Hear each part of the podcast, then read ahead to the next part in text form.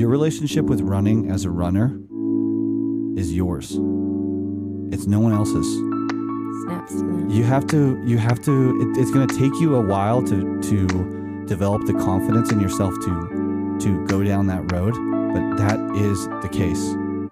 And the quicker you realize that, and the quicker you learn that, and the quicker you start running with that as your north star and as your lighthouse, you'll be happier.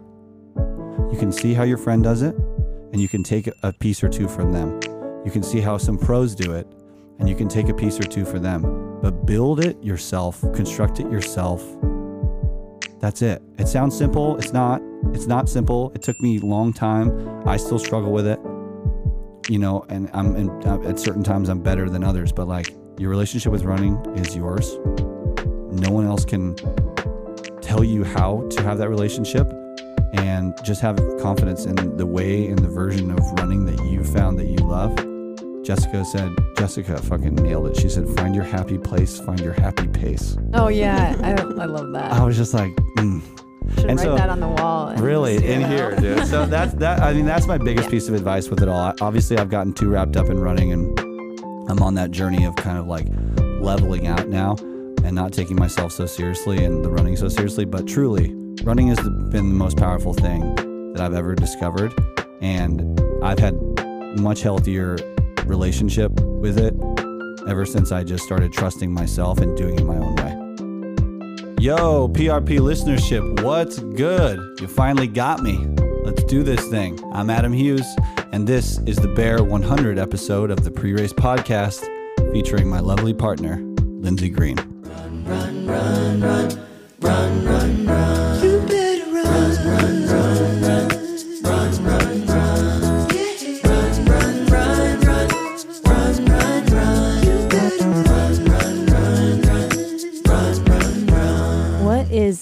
up, PRP listeners? we got a big episode today. It's actually an episode that's been high in demand, I would say. Um, if you haven't figured it out yet, no, this is actually not Adam talking right now. I know. It's a little surprising. But actually, this is a PRP alum, alumni, and super fan, Michelle K. I have commandeered the host mic for the PRP for this episode Yay, Michelle. because we got Adam in the hot seat today. He's ready to go. Feels crazy to be over here. I'm liking it less than I thought I would. You're giving me a lot of power right now. You, you're in A the lot of trust. you're in the seat with all the power. I feel it. Yeah. I feel the power. Yep. So let's get it going. Let's do it. All right. I'm ready. This is, wait, the host is the guest edition? It is. We're making PRP history We right are now, making PRP we? history. I've been one, uh, I've been in the not in the host seat one other time before. One other time. And actually, it was a pretty special episode. when right? this lovely lady here sitting next to us Yeah. took, a, Lovely lady took a swing at her first marathon. Her first and only marathon. Yeah. well, you were guest hosting that one, right? I was. So this is first time as the guest. It is. The I feel, real like I said, it feels a little weird, but I'm excited. good, good, good. I'll try not to fuck it up, I promise. I, I, I trust you. all, but all the pressure's on you. there is a lot of pressure. this is the third time's the charm edition. Yeah. So Lucky number three for me lucky number three. Very it's gonna be real lucky. We'll get into it more, but yeah, this Yeah. is the third third uh, consecutive year that I've been trying to conquer this race. So we'll see how it goes. Okay. Are we thinking like annual tradition or like let's it's time to put this It's baby time to to put this to bed. Okay. All right. We'll get to that. I've that. told more. Lindsay has uh, Lindsay's very focused on taking pictures right now. Yeah, she- she's really in the zone. put the put the, put the camera down. Let's have a conversation now. We're good. art, I know okay? you're having a good time. Uh, yeah, She's showing her skills. Lindsay has warned me, and all my wonderful family has warned me that uh, they love me and they've supported me, you know, thoroughly over the past three years. But this is, uh, at least from a consecutive standpoint, this is the last chance right now at the Bear. So and it's gonna be the best. and it is. It is going to be the best one. All right. So this is the Trails on Trails edition. Yeah, it is. It definitely is the Trails on Trails edition. Have you always been a trail guy? I mean, I No. know we'll get to this more, but I started my running journey on the road. I ran on the road for oh, three, four years. And it wasn't until I got hurt before the Indianapolis Marathon, oh no. um, 2017 maybe, that I I I, I like pulled my hamstring uh, playing like intramural volleyball, like four four weeks before that, and knew that kind of like continuing to look for like a marathon PR was probably out of the cards. And we were parlaying that uh, race into a little vacation, and I just remember going down there and having this experience of like not putting a bunch of pressure on myself. A, B, having way less like strict rules about food and my bedtime and all these things. And obviously, I ran a slower race, but I just remember having way more fun than I'd had at any race to date, taking it slow, uh, you know, not not vexing myself. And then I finished that race with like what I felt like was gas in the tank. And then that's kind of when I was like, you know, I'd heard about ultra marathons, but hadn't really considered it. And then I started looking into it, and then I haven't I haven't gone back since. Haven't turned back. Haven't turned back to the marathon Full since. on you know. ultra guy. Yep. So that's where it is for now. We'll see where it goes, but for now, for now it's trails on trails. But I'm not like pavement adver- averse. I ran a race on the pavement A race? in New York in 20 March of 22. Yeah, you've done some road marathons, and then that. I mean, that wasn't a marathon, but yeah, you've done some stuff on the road. It's just less. I gotta- think you put less pressure be on cool. yourself when you do it. Yeah, it's got to be cool. It's on Yeah. the I was gonna say, do you really enjoy it the same way? I did I, that one in New York was sick. It was a checkpoint race, like a 50k, 30 miler actually. It was all around Manhattan. It was a checkpoint race where you didn't know what the checkpoint was until you got to the next one. It was that kind of mean? like underground. So it was like we knew where the starting point was, okay. and then they told us where the first checkpoint was, and you ran to it, and then at the at the first checkpoint they tell you where the second checkpoint is. Well, that's a pretty awesome road Yeah, road run. That sounds like the Barkley, it is kind of Barkley-esque, where you just like take the piece of paper out of the book. yeah. Uh, you know, this is like a little teaser, but stay tuned. That uh, Br- uh, Brent and I and someone else has brought in this idea to the Bandit table, and we're trying to maybe do something like this next year for Bandit Oh, buddy. Bandit runs. I'm So excited. stay tuned. All right, we will. this is the Food is Medicine edition. Oh We got, we got a newly registered dietitian We in our sure midst. do. Do you We believe in that? do. Food is medicine. I believe food can be medicine, but that's not all it is. Ah, see, There you that's go. why I need you. here. Educating us. what else can fo- Educate what else me. can food be? Food can be a means of enjoyment.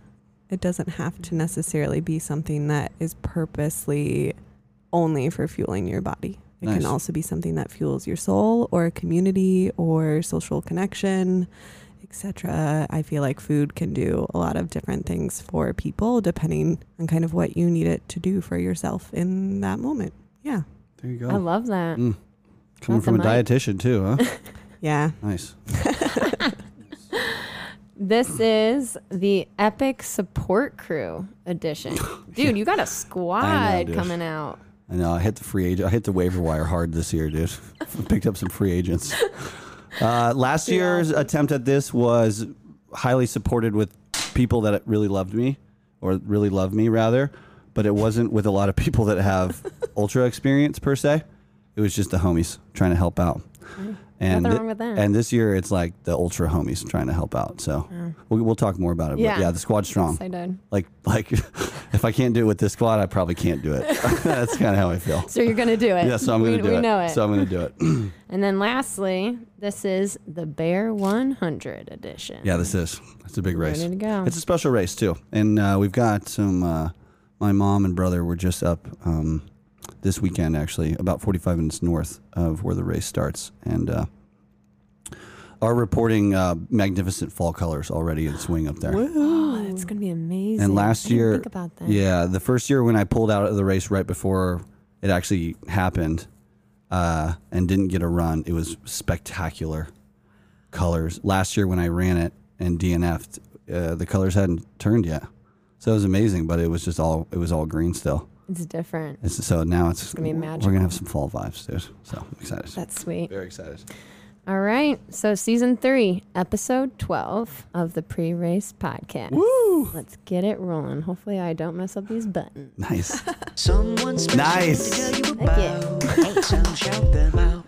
All right. Well, Adam, actually, I'm kicking it to you for the shout out Yeah. because we kind of chatted about this a bit before. We did. And I think you should take the mic for this yeah, one. for sure. Thanks, thanks, Michelle. Uh, yeah, there's so many people in my life that have supported me um, this year that I I felt like it was like almost impossible to pick out. Um, one of the homies or one of the uh, family members or whoever it is because there's just been too much love and too much support this year. But so I'm going with uh, someone that I've discovered this this year. He's an artist. He's a musician.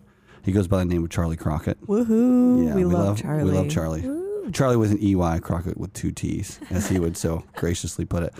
But you know, it's it's kind of hard to explain. It's kind of random, but I I have never connected with uh, a musician's work or I think an artist's work. If I'm being frank, this like uh, this intimately before in my life, and I uh, I, I kind of found Charley had been circulating. Dane actually showed me Charley. Shout out Dane, love you, bud. Uh, he showed me Charley like a year ago, year and change ago, and we had a couple Charley songs that were in the kind of, you know, in the shuffle play that were in the saved songs on Spotify. But I had yet to deep dive uh, into his work, and I did so in early April randomly when all this stuff with with my dad was going on before my dad ended up passing away, and when he was going through all the all the stuff with his surgery, and I, so I think that's a big reason why I've connected with this music so much, but. Charley is just a tremendous. He's a tremendous musician. He is kind of like rooted in blues, but he is Western. He calls himself Gulf Western. Um, he's created his own record label. He hasn't signed with any big records. He does his own thing. He has his own like kind of like videographer and photographer that follows him around. And I just I, I've I've really fallen in love with his music. And I know I'm biased because I love him so much, but like I can't find a, a bad song from the guy. I like when I started discovering his discography and diving deeper and deeper, the, the deeper I would dive, the more in love I would fall. So I love Charley Crockett. Uh, Lindsay and I have got a chance to see him twice this Yeah, year. Oh, it's- really? He's incredibly talented. We fell in love with him, and then we had a huge kind of like trip planned where Dane and uh, Helena came out. Shout out to them; they're the first, they're the PRP pilot episode, Yeah, season one, out. episode one. Uh, and we went and hung out in Grand Rapids with Drew and Sid. Shout out to to them too. And like, I've I've, I've had artists that I love that I've gone to their live shows and have been maybe a little discontent with, or not disappointed. That sounds too mean, but anyways, we went to Charley, and he just freaking rocked our socks up right off, dude. Was it like an intimate, like smaller venue? Uh, it's smaller, but Medium sized. Me, I would say medium Yeah. sized. He was Yeah. outdoors. It was in June. He is just a fucking sexual magnet. Dude, let's be honest, dude. yeah, he's The man exudes sexuality. He's a Wow. stud. Kind of like Elvis Presley vibes. He's like he controls the crowd too. He's just a swaggy dude. So, anyways, the shout out of the episode's going to Charley Crockett. I love him. He's helped me uh, mourn the grief that I've had to go through this year, and he's also made me feel more comfortable about the stuff I've been going through. And then, kind of, I think on top of it, just watching him do what he does the way he does it and kind of be unapologetically him. I think that's something that I've been gravitating to more to more recently in my life over the past few years of just like people who are who they are and you know don't don't apologize for that and live their life that way. I, I have a lot of respect for that and I think in a lot of ways uh, that's what I'm trying to do. And so when I see someone do it on such a high level and on such a big stage, it's inspiring to me. So shout out to Charley Crockett. That's if you. Shout out. if you want me to, I made Michelle like an intro playlist, which is like all of his hits, which I tried to keep condensed, it was amazing. but it ended up being like 25 tracks. If you want that playlist, hit me up on It was- Instagram or email me. it I'll was fucking a perfect like flight music. It was He's beautiful. Great. He's a beautiful man. Just put me in the vibe. Shout out to Charley. and it's made to listen in order, correct? Yeah, it's made. to, It's Yeah, curated in order. Charley, if you listen to this, which you never will, and you ever want to run an ultra marathon, hit me up. Hey, we got to send this to Charley. I'm your guy. Anyways, thank you for humoring me there. Appreciate that. It's incredible. There's just something about music, especially when you're when you're going through something like that. Music is Music's Uh, everything. never ceases to amaze me how powerful it is in terms of how it can make you feel. You can music can take you from smiling and thinking about things and then to reminiscing and crying within a matter of seconds. It's crazy. So music is my favorite form of art for sure. And uh, I love music, so I love it. yes. Perfect shout out. Woo! Welcome to the PRP. So this is a a show where we connect with runners within a week before a big race they've been preparing for. That's right. That's right. I feel like, by the way, being a host is like the ultimate test of how much of a PRP fan I am. I know. You're putting your PRP fandom to I know. to the test here. So far, so good. All right. You're doing all right, really good. great. Yeah. The first part is the hardest too. It gets easier. You got to yeah, you got to get through the It gets easier. The, the initial nerves, but now we're now we're rolling. So guest hosting with me today. She, as we said before, is a newly licensed registered dietitian and Michigan medicine employee. Congrats. Thank you. Lindsay. Yeah. How's the new job? It's good. It's um I think it is so I'm in, working inpatient. Um and I think it is a really good opportunity to grow my skills and get comfortable going into patient rooms. That's not always something I felt. Sometimes I have a hard time like waking people up or I, you know, it's just it's a vulnerable space for people, so having to go in there and ask people questions and interrupt, you know, their quiet time is hard for me. So I think that in that way it's been good because I'm obviously going in there to help them. Um, so that's like my own mental hurdle that I've been having to get over.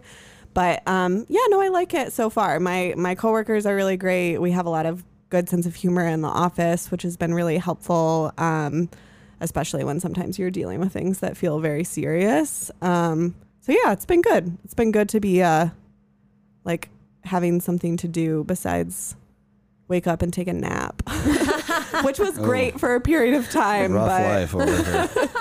I got into a little bit of an anxious abyss, so the structure has been nice. Nice to get into the anxious routine. abyss. I haven't ever heard you call it that, but I would agree that it was an anxious abyss. Yeah, I mean, I might still be in it, but you know, Shout out. Sure, shout out to the anxious abyss. the anxious abyss. I kind of want to use that. I'm in I'm in AA, but for something else. Yeah. we, we probably won't leave that in. That's yeah, a little yeah, rough. yeah.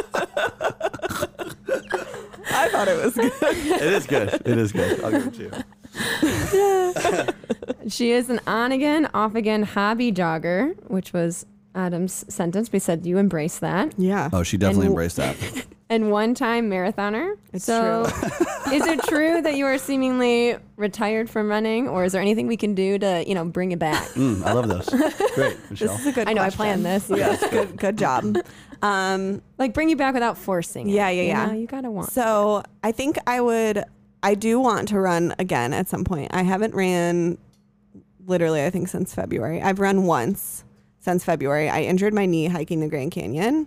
Um, which I'm now in PT for. the old canyon knee. Yeah, we call it the canyon knee. um, so that's been kind of like preventing me from running and just doing other modalities of movement. But I think one thing I learned from doing the marathon is that I really there were so many rewarding things about training for the marathon and running longer distances while I was training and then of course obviously the actual marathon itself, but I think one thing that I really missed when training for the marathon was I just felt like I didn't have space for all the other forms of movement that I love to do. So like it didn't feel as purposeful to like go for a longer hike or um, like go to yoga or do like restorative yoga. Like all of those things can be very complementary to running and training, obviously, but finding time to fit them all in your day felt really tough. challenging. Yeah. Yeah. So it was like I only had time for running or cross training on the bike. And I just felt really restricted. So I think it's been really nice to like have the freedom to do whatever I want. But I definitely would like to be able to like get a little bit back um, in running form at some point and maybe like run a trail half or something. Um, yeah, but nothing, nothing crazy. I like, Not I like being Bayshore. able. Yeah, probably not another Bayshore. Although there is a small part of me that would like, would like some redemption at some point. But I'm, right. it's not something that I am like purposely focused on. I think if it like my life kind of unfolded that way, then I would pursue it. Yeah. Why do you want redemption though? You, but you did it uh, at Bayshore. Yeah, you did do it. damn yourself. You did the Yeah, damn thing. I if you, did do if it. If you went and done that, your marathon with the little buzzer beater action is like is as epic as it's gonna get. It was Your second one stressful. won't. Your second one's not gonna be as eventful. I promise. yeah, you're you. right. Yeah. So if you choose So. to want to done it, you done good.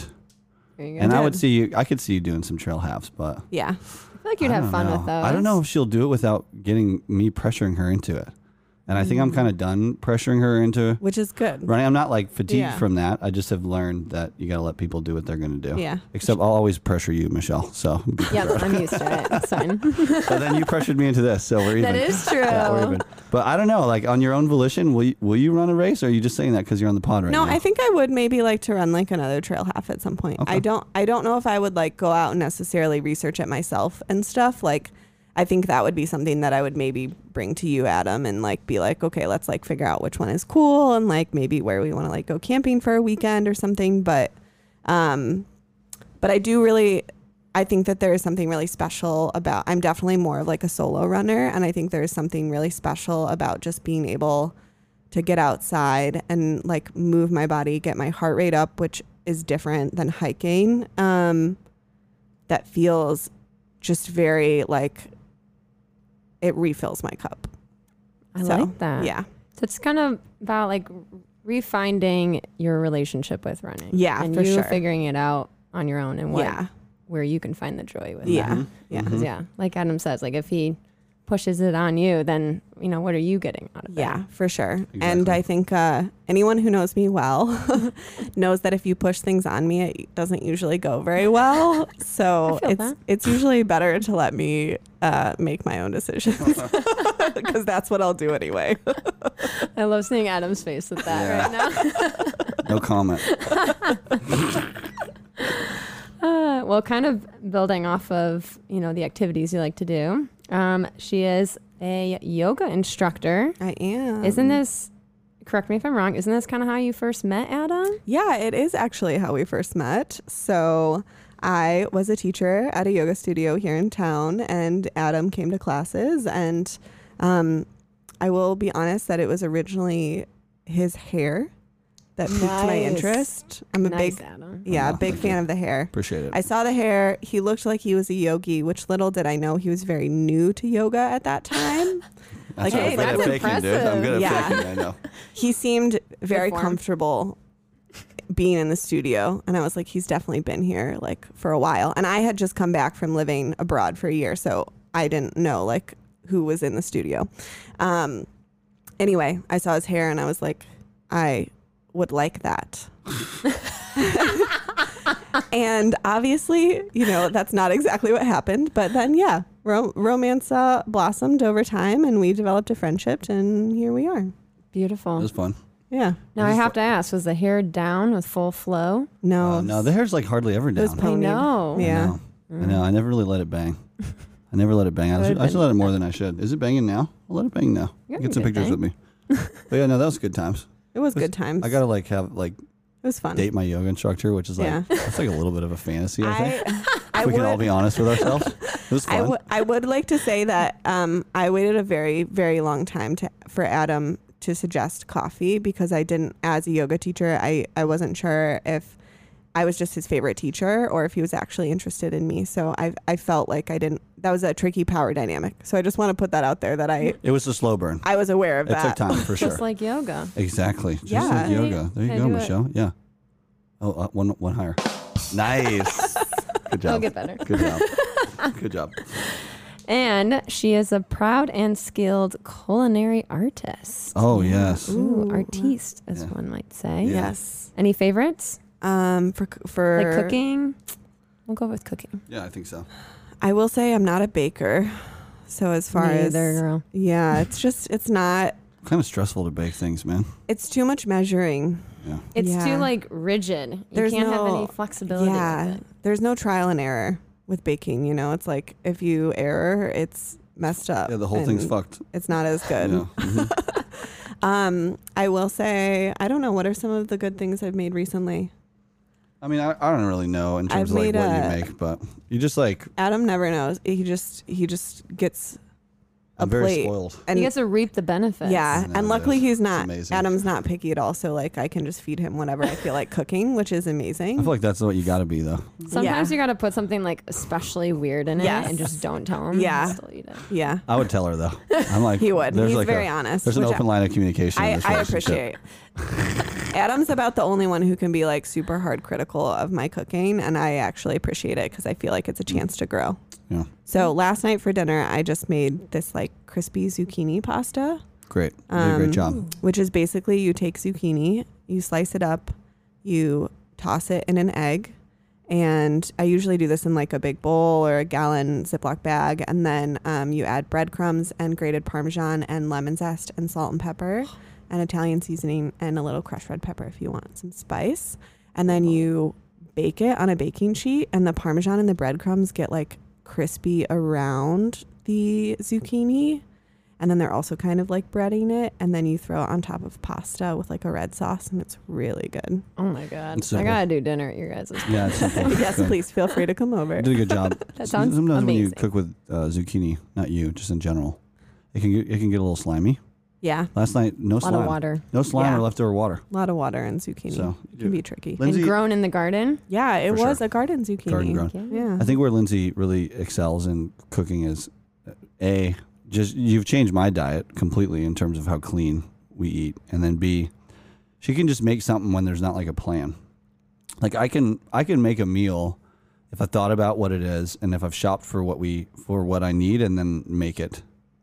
But you can kind of make bomb ass shit from like we, there's no plan and then we don't really have that much in the fridge, yeah, and then all of a sudden I'm like, damn, bro, I really. what is it's, this? That's a true artiste. It right is, there. dude. So it's impressive. So that's I'll, that's I'll give you some love on that. It's one of my, uh, yeah, my favorite things to like see how long I can go without going to the grocery store while still making like good food. Which is awesome because we're poor. yeah, yeah, it's really great. Hey, she's got a job. handy. I know. Yeah. Sugar mama. Sugar mama. Um, yeah. So mountains out of wait, what do they say? Mole mountains out of molehills. Is Yeah. that a thing? That is a thing. Making mountains out of molehills. I've never heard that. That's what does what that I mean? do. Like make something out of nothing, Yeah. kind of. Yeah. Okay. That's You what do. I do in our kitchen. Yeah, that's Yeah. a that's a great way to put it. Amazing. Good job. Thank you. Incredible skills. so this is Lindsay Murray. That's Thanks right. for being here. Oh, you're so welcome. helping I'm me with the happy to be hosting duties. Yeah, no problem. You gotta explain to people the the Murray green difference.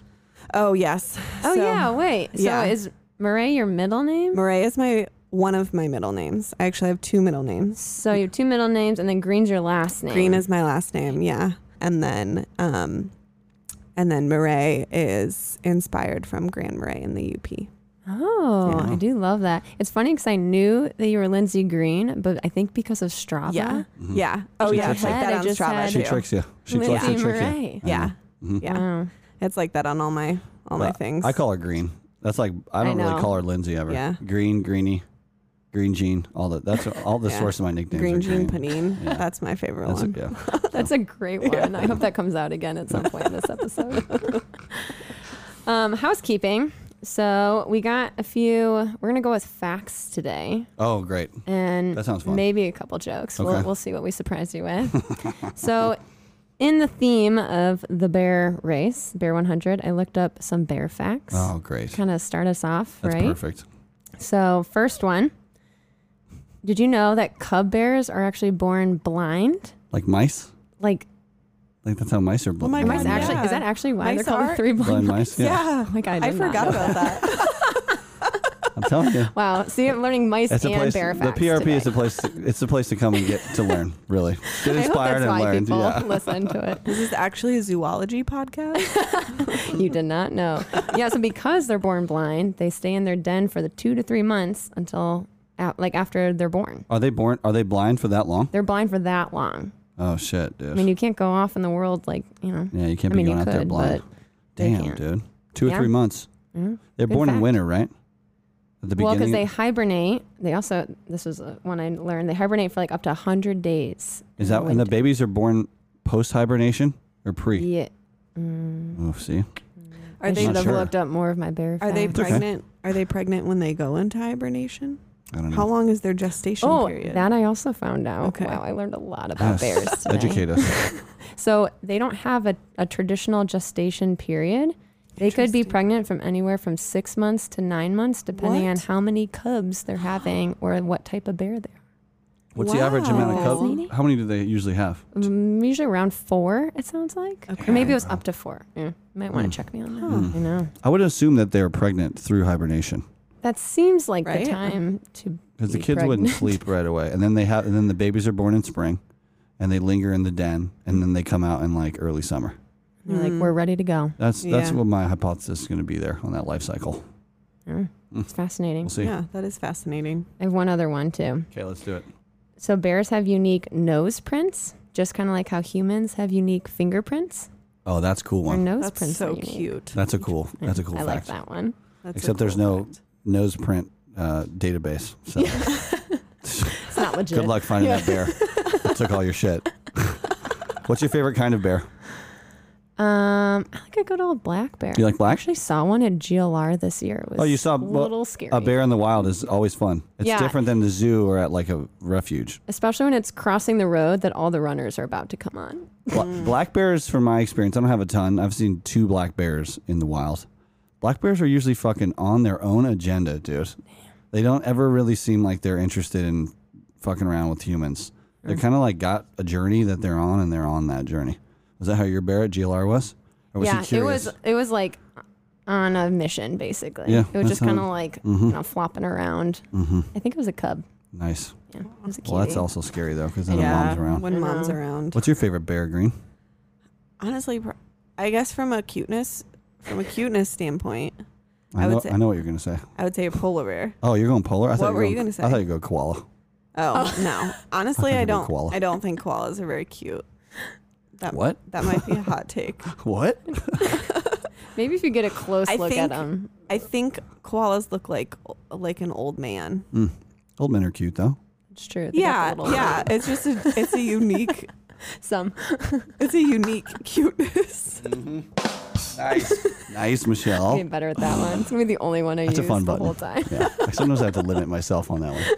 Um. So yeah, for cuteness, I would say polar bear, but I I would agree that I think in terms of general all of a bear's quality, I would pick a black bear. Polar bear, uh, even more ferocious and polar bears nasty are than a scary. grizzly bear. Personal, yeah, personality wise, polar bears. Polar are bear, scary. easily the most most ruthless bear there is. Yeah, but they're, Easily. they're cute. Yeah, there's like a saying for black bears, grizzly bears, and polar bears, like what you're supposed to do. Like one Mhm. you drop dead for, one you act big, and then one you're just like fucked, basically. Mhm. Isn't that Yeah. like polar bear? a Polar bear, you're fucked. Yeah.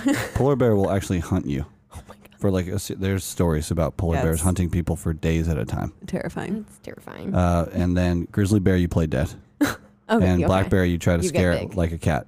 You try to get it to fuck off. But, Here we go. you know, I don't really fuck with, I mean, I'd like to, but like, I don't really fuck with going places and in the backcountry at least where there's grizzly bears, dude. Yeah. I don't think I can hang in the grizzly bear lifestyle. Yeah. Black bears don't freak me out. I'm down to camp wherever. But you get up into Montana, you get up into the northern parts of Idaho, you get up into Alaska, especially. Man, coming across a grizzly, No, thank you. yeah, that's just a little much for me. But who knows? Shout Well- out to bears. Shout out to bears. On that note, do you want to give us a bear joke? Oh, Lindsay? sure. Are you feeling confident? Um. Okay. Well, I actually have a couple. Well, you can only choose one. Only one? The one. best Mhm, one. Okay, the first one is in inspiration of good old Jeff here. I thought it would be appropriate for a bear. Okay. Um, okay. What do you get if you cross a skunk with a bear? What? Do you have a guess? I don't Adam? know. Winnie the PU. Oh, that's good. nice. That's good. isn't. That's a good one. Well, yeah, we'll, I'll give you the I'll give That you one's ranked high. tip of Thank the cap you. for that one. Thank you. All right, maybe enough about bears. At least that those types of bears. we should get to introducing our guest. Yeah. What do you think, Lynn? Let's do it. He is a beloved podcast host, as we all know. How long have you been doing this? Yeah. I don't know about beloved, but I know that. I, you- I would know- go with beloved. All right. Hey, I'm, I'm I have a host mic. I'll take it. I'll take I'll take the beloved badge, the badge of belovedness. I get I get to have my intro. yeah, uh, I've been doing this now for two years. Uh, I started. I think the first episode was September of 21, so two two calendar years, but uh, three seasons if that matters to you at all. I've definitely definitely tried to like take a break from it and not do it year round. I think. Uh, I think that's good. it's really fun, uh, and it's really been something that I've fallen in love with. But um, it's a lot of work, so I like to take a little break. I like to make sure that I'm hungry and feeling like I got the zest for it when I do it, and I think that reflects in the in the vibes. And if you keep going, I Keeps mean, it shout out fresh. to all the content people in the world that just do it around the clock. I don't know how they do it, but Mm, I don't either. Shout outs. And we'll we'll get more on PRP stuff too later on. 'Kay. Yeah, that keeps it fresh. Um, he is a proud member of Big Brothers Big Sisters. oh yeah, I actually didn't know this about you. yeah. I'm a I've been a big brother now for um. I got matched with Corey in 2017. I thought it was 2016. Uh, I don't think so. I, I, I moved to Michigan in fall of 2016. So, I, I mean, like August of 2016. Hmm. I don't think I got started right away. I think it was spring of 17. So, yeah, shout out to Corey Brown. I love Corey. Uh, Corey is a junior in high school now. He is Wow. taller than me. He is cooler than me. How's all that feel?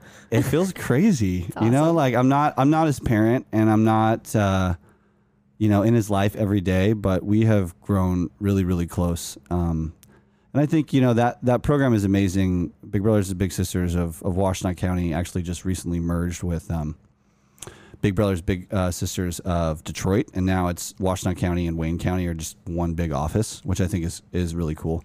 But uh you know, when you first start that program, I think I went into that with like a vision of it being way more fun than it I wouldn't say it was unfun, but I wasn't prepared for it to be as challenging as it was. It's kind of awkward. You know, Corey was 11 or 12 when I matched with him and um you know, I have good energy and I can hold space for people really well, but it just took a lot of time to get to know him and feel comfortable with him and I think vice versa.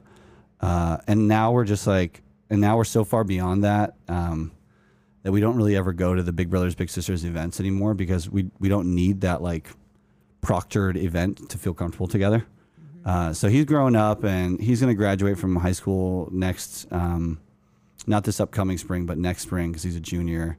And he's just like doing all the right things and making all the right decisions. And I just, I love him to death. And so it's been, I, I did it as something to kind of like just do and, and maybe try to give back a little bit. And it's become way more than I ever would have imagined it. And Corey and I will be, you know, we're, I, we're big brother, big, you know, big brother, little brother, but not really. Like we're like we're homies, and Corey will be in my life for forever. So it's pretty cool. That's awesome. Yeah, it's really cool. So it kind of starts as these structured events, and then you can just kind of see each other and hang out whenever. Yeah, you so you get matched, you get your match, you meet your match, you meet your match's parents, you do the whole thing, but then then it's like, okay, what am I gonna do? It's like go pick up this twelve year old kid.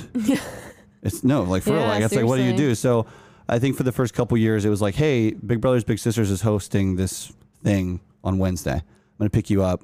Let's go to that, and let's let's have fun. And that helps. That helps you. That gives you that space to like spend that time with them, um, get to know them. Uh, but then, yeah, as it starts to like grow and and you start to get to know each other more, it just starts to become like, what do you want to do? And now, like I said, Corey and I are just buds. Like, we'll just go to dinner. That's awesome. We'll just go down to side. He lives down in Ypsi, so we'll just like I'll pick him up from school. We'll just go, you know, we'll just go grab a burger. Or he's been golfing a little bit lately, so we go to the driving range, which is fucking unbelievable. I just love that. Uh, he's in the band uh, at Ypsi Community now, so we've been going to the football games and watching the band perform at halftime. It's amazing. So it's just like all these things, man, and and it's just like it's a blast, and he's so mature, and uh, I'm just so proud of him. He's he's been doing these summer uh, immersion programs at EMU, and so he's going to graduate high school with an associate's degree, which is amazing. Holy moly! And he wants to be an engineer, and he's got lights out grades, and he's just making all the right decisions. So it's a good, so it's a freaking, it's a freaking good time. It's easy, easy work at this point, and it's something that I'm really grateful that I got involved with when I did. So. Incredible. Um, he has a pretty big travel bug, Adam. how long can you how long can you go without traveling?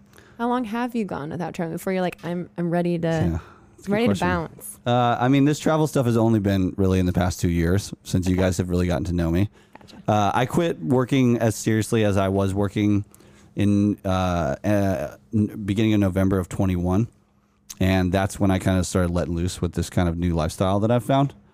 And uh, yeah, the traveling stuff is amazing. I love it. I definitely can live on the road more than I ever thought, but the, I definitely miss like routine too. I'm a pretty, I'm a pretty simple guy.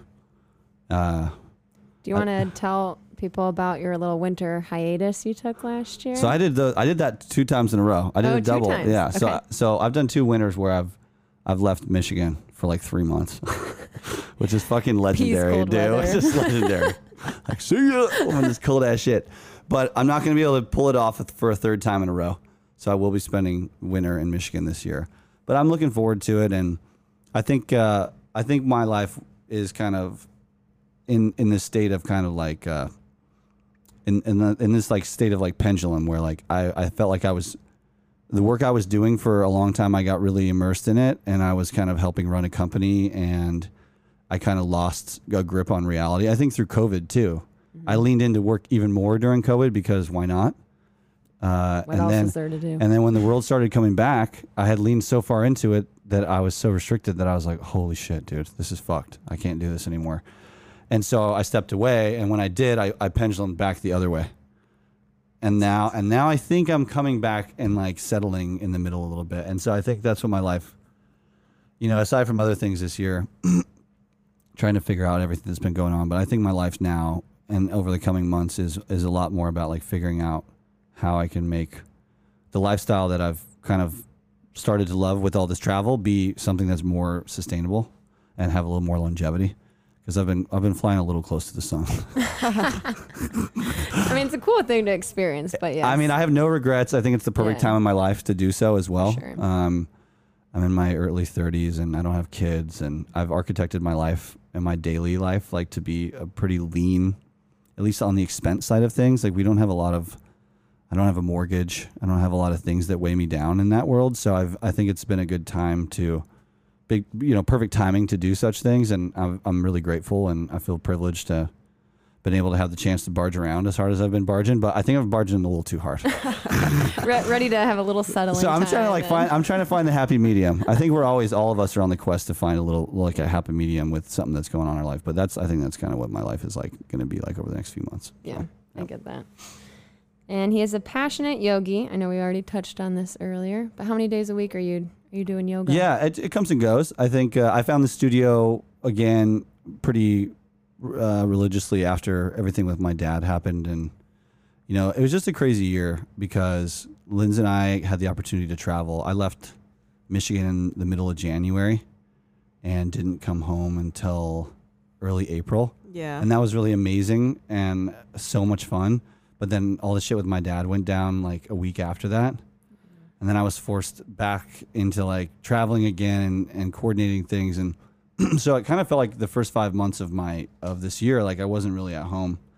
Uh, and so when I finally had a chance to feel like I was home for some consecutive amount of time, I really leaned into the studio. I think yoga's amazing, but I think at least for me right now, part of what makes yoga so amazing is the community and the space that Tiny Buddha kind of cultivates in Ann Arbor. So they offer online classes that you can do along with it, but like fuck, doing yoga when you're like not in a studio and around people is rough. not the It's same. a different space. It's different. So Yeah. I leaned into it really well, and I think through June and July, uh, I don't know, two, three, maybe four times a week is good. Uh, and then August and September, I've been a little bit slacking, but I think kind of post um, post bear and especially into the winter months, um, more yoga is definitely going to happen. And I'm also thinking about doing my YTT this this winter Wow. and getting my 200 hour and maybe teaching with that because I feel like I have that kind of. The kids are calling it the Riz these days, the charisma. You tell me Yeah, that you- the Riz. yeah. Oh, jeez. Fun fact. Don't I got ask some me. Riz.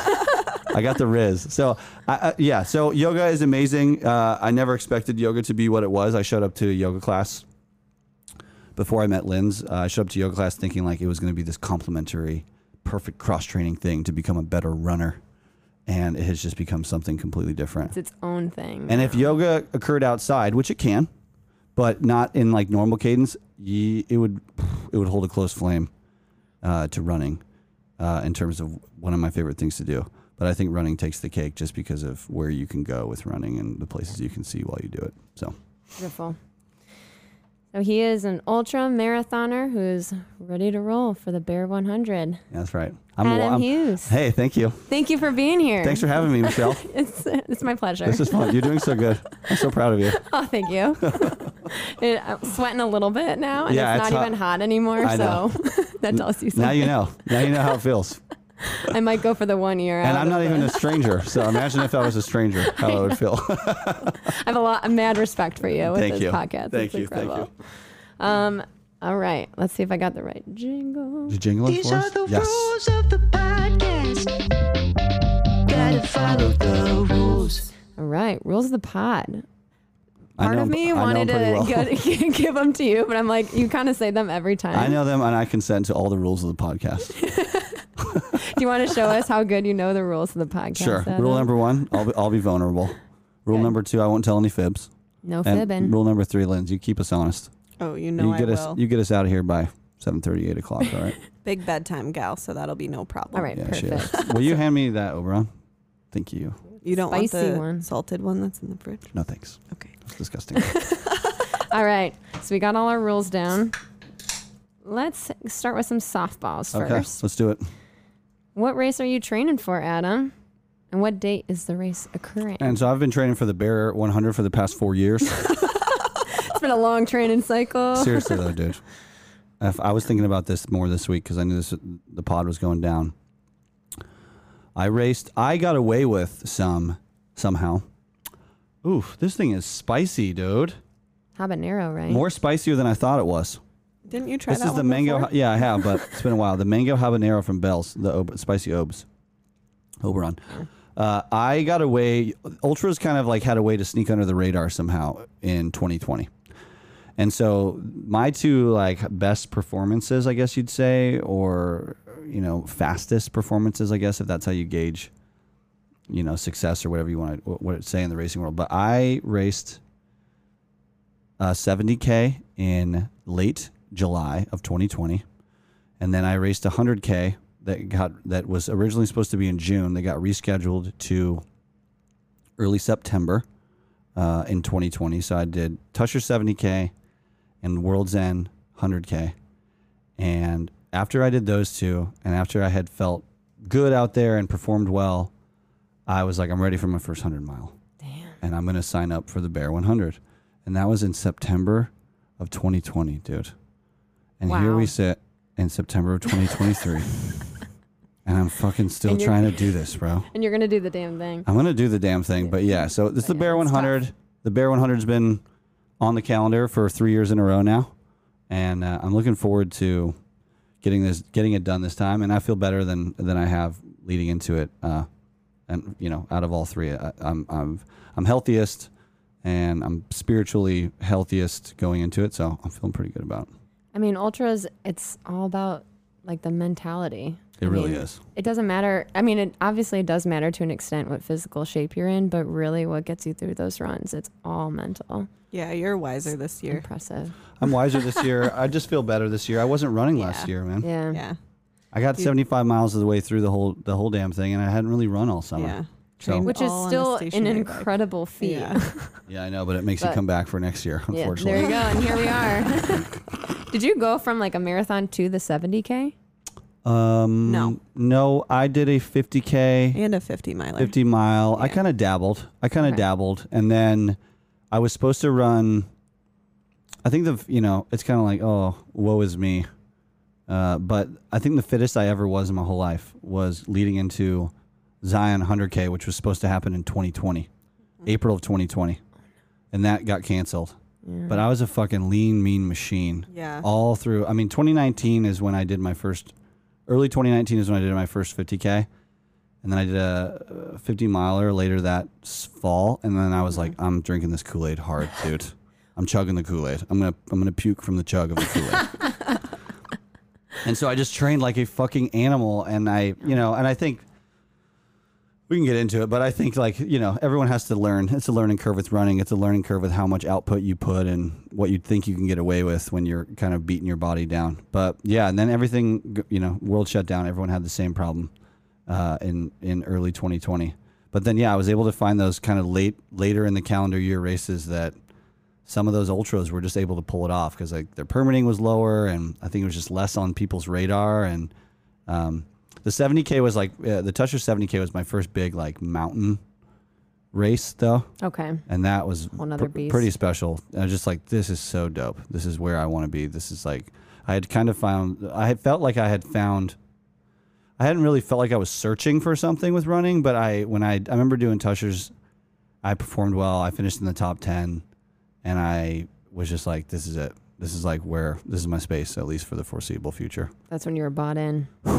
Yeah. Well, so segue into the next question. So, Okay. how many races have you done? What race is this? I guess. I don't, yeah, Focus that's a good question. I should have, I should have figured this out. I was like, you knew the questions ahead of time. Nine, I know. Nine or 10 ultras. This is Ultras, I've okay. never I've never completed a hundred Yeah. miler. Uh, uh, I have 200 I have Ks. two hundred k's under my belt. Not not 200 Two- kilometers. yeah, not two hundred. Two 100 kilometer race. Two comma Oh, okay. Yeah, yeah. two comma hundred k's. Uh, a bunch of a bunch of fifty k's, a bunch of you know a bunch of 50 milers, and then ultra training is weird too. So like not a not a ton of official like 50ks and marathons, Yeah. but yeah, tons of tons of running, tons of running. Yeah, because you have to do ultras in order to train for bigger ultras. Yeah, kind of. So it's like, do you even Yeah, exactly. that? But then uh, I think five official road marathons on top of that. Okay. And that's kind of like I said, I was I was road marathoning from my first road marathon was in spring Which of one? 2016, the Huff to Bluff in southern Utah. Oh, Straight shot, small marathon, uh, one way, point to point on a small highway, Highway 87. Uh, didn't even, you know, such a small race with permitting, like didn't even close the roads. We were just running on the shoulder. wow. Uh, and I did well. I mean, I, I, I at least for what I thought. I mean, that was like pre GPS watch days. That was, you know, straight out of college with you know learning something else to focus on, and I did well and ran like a three twenty two or something. Dang. And All then. I then I was like marathon and hard. I did Bayshore was my second ever marathon Go Bay when I first got to. Michigan. Really cool. Then I did then I did Pittsburgh. Oh, loved the well, Pittsburgh That's gotta be hilly. It's hilly, but it was good vibes. Okay. super good vibes. And then I think uh, that uh, then then it may have been my fourth one may have been um, Indy when I got hurt and ran it slow. Okay. And then I have done the Philadelphia Marathon Yeah. just for fun. It's cool you've done them in a lot of different big cities. That's kind of that. That was like I kind of had the classic early like marathoner thing. Like I'm gonna do one in every state. I fucking gave up on that long time ago. Fuck that. now we're just gonna do 100 miles in the mountains. Yeah, exactly. That's all I care about. That's all I care about. Awesome. um, well, really, let's kind of get into when you started running. So you were a soccer player. Yep, soccer all through all growing up. Ba- Okay. baseball and soccer. Baseball until I was 12, and then um, I kind of had to choose choose one or the other. Yeah. I had a super supportive family uh, with it. My my you know like we talked about my mom's episode. They drank the they drank the sports parents Kool Aid hard, and that was our lives. I mean, my brother did stuff, I did stuff. My dad was almost always my coach, uh, at least on the in the early stages. You know, he he he bowed out uh, into the early teens, early to middle teens when things started getting more competitive. You know, Yeah. and he, he you know he didn't know anything about soccer. He played football growing up, so when he was coaching soccer, he was a great coach because he was good at managing the the kids and the parents. Even more importantly, Oh yeah, that's that's really the bigger thing. Right uh, right. But uh, but then he then he bowed out. But yeah, I just had a good. I had a, such a good childhood with like I was just I was just playing, man, all the fucking time. And I think I've been griping with this with uh, a few people lately, and I know that you gals will buy into this because it's just our age group. But like we kind of like right on the cusp of technology really being huge, and so like we we had like MySpace, but it wasn't until we were like young, like young teens or AOL or you know MSN Messenger and shit. But like we just didn't fucking hang out inside. I was just never ever inside. Yeah. So even if I wasn't doing like a proctored soccer game or baseball game, I was outside playing constantly. And I think I got better too because I have an older brother. Shout out to Austin. So I had my homies, but I also I always just thought my brother and his homies were so cool. And so I was always playing with them. So I was always playing with kids that were 4 years older than me. And I'm exponentially better at soccer than my brother. Nice. That's for sure. and he'd agree with you. So uh, yeah, I got recruited to play Division two soccer. Um, Where at? I I moved to LA uh, when I was 18. I went to California State University, Los Angeles. So not University of California, Los Angeles, unfortunately, not a UCLA situation, but Cal State LA, uh, which is like just south of Pasadena in East Los Angeles. Uh, kind of a crazy uh, culture change for me, but I'm unbelievably happy that I did it. Uh, helped me grow up, helped me learn. Growing up in Utah, man, it's cool my parents aren't LDS, aren't Mormon. Um, they moved there for separate reasons. But it was interesting. It's just uh, Utah is very privileged. It's very wealthy. It's very white, and that's just the brass tacks of it. So when I moved to LA when I was 18, I was like, holy shit. I also kind of moved to LA because we would always. I like to tell the story. We always would. we would always family vacation in San Diego, and so that was my idea of Southern California. So then, like, I got recruited to play. different. Yeah, so I got recruited by like not a ton of colleges, and uh, yeah, but like Cal State LA, like, oh, the Cal State LA coach is interested in you, and I was like, Southern California. I was like, let's fucking go, like, dude. "Heck It's a yeah." no brainer, dude. and then I got to LA with Dane. Dane went to college with me.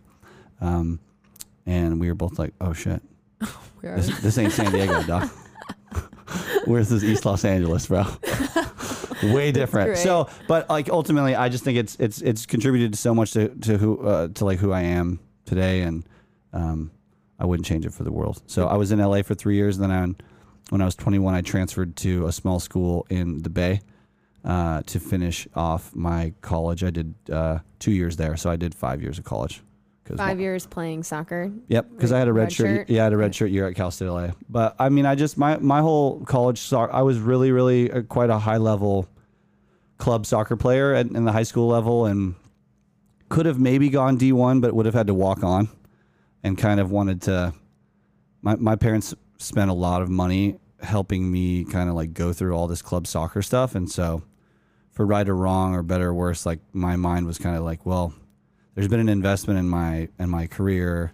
Like I need to get some money back for for that. So I took a, a D two offer that had a little bit of uh, scholarship attached to it, but uh, my whole college career just like didn't work out, uh, and that was hard for me for a long time. I mean, I just didn't. My best my best year of soccer happened when I was a freshman.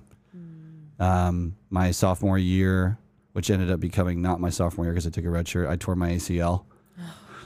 At the beginning, surgery? yep, I had full reconstructive surgery, and then I tore the same ACL again uh, the first year up at my school that I transferred to. So, and it's just like you know, it is what it is. Both times I tore my ACL, it was like non-contact. It wasn't someone else's fault. It wasn't in a bad tackle. It was uh, on turf, dude. Yeah. Which we hear about that shit all the time. It's just like turf grabbing your leg and Mm-hmm. tweaking it. So my whole my whole soccer college soccer career was like plagued with injury, and I always felt like I was fighting to get out of the training room and get back on the soccer field. And um, It's hard. it, it was hard. It, It was hard for me. so when uh, you graduated, were you like just burn out on soccer? You just needed a break? I wasn't. uh, That's the thing though, is I wasn't burnt out on soccer. I was burnt out from being hurt. Okay. I wanted more chance to play soccer, but I also knew that I had just gone through. I, I tore my ACL twice, but I also additionally tore my meniscus. They got repaired with my ACL on top of that. So I actually went Yeah. through three knee surgeries in college. So I wasn't burnt out on soccer. I was burnt out from being hurt, Yeah. and that's how I found running. Honestly, I was like, "What's the safest thing I can do?" So when you were rehabbing, you, that's when you started to kind of Yep. Yep. dabble. Yep. dabble And with so soccer season uh, in the calendar year is in fall. So I finished my last my you know super senior year, fall of 2014, and then into spring. I remember I spent a lot of time on the treadmill at my school, and uh, I don't know what I was really thinking at that point. I was just trying to move my body. Yeah. I was trying to get a good sweat in, um, and then yeah, things have kind of the things slowly progressed from there. rolled from there. And then I was like pretty down to do a marathon. Pretty like quickly right off the bat. pretty quickly I was like, mm, let's fucking do it. it took me a Yeah, that year. doesn't surprise me. I feel like I I, I graduated. Um, I graduated May of 2015, and I ran my first marathon May of 2016. So I think I took a break. I was studying for the MCAT that summer after graduation, and um, kind of like gave myself space for that. But then, as soon as I felt like I had more free time, I was pretty quickly like hitting the training, figuring out how to run, and I was pretty excited to do a marathon. But I do think, if I think back, like I do recall that I, I do think the marathon in my mind was like a Lindsay Green move. Like, let's fucking one and done this shit, and then I'm moving on. then I'm done. Close the book. exactly. Check the box, and here we are. and here we are. And I feel like that probably a lot of that's probably similar to a lot of runners. yeah. Yeah. So Oh, definitely. Well, you were kind of chatting a little bit about how you took the MCAT, but we'll kind of transition into work-life balance. Let's you do it. kind of know what you're doing. Work a little and live a little too. Work life balance. All right, give us the the quick overview. What I've got a great work-life balance. Yeah, yeah. E- Elaborate on it's probably that. quite out. It's probably a little out of balance. probably a little too much life, not enough work. No, I joke a lot. wrong with that. I joke a lot that I, I, I that I don't really work, but I do work. Um, I won't get I won't go all the way into like the whole story, but the, the quick the quick uh, points are: I moved to Michigan in 2016. I started. I had given up the medical school dream pretty much right when I came out here. Uh, I was following my former partner out here who got a, into University of Michigan social work program, and she was like, "Yo, I'm I'm moving to Michigan," and I was like, "I'm not doing that." fuck that, dude. Famous last words. Fuck that. I was like, I don't know anything about Michigan. And here I am, and I love it. But uh, so I had kind of given up on the medical school route, um, and I jumped into working uh, for a startup, and I loved it. And I felt like my I worked at a startup for about 16 months before it went under. Learned way more than I ever could have imagined. Made some really good friends. Um, and then from there, started my own business. Uh, kind of using the remains of the collapsed startup to kind of like kickstart that, uh, and started doing that in, tw- uh, in 2018. And that's kind of like the the root of my business is in real estate.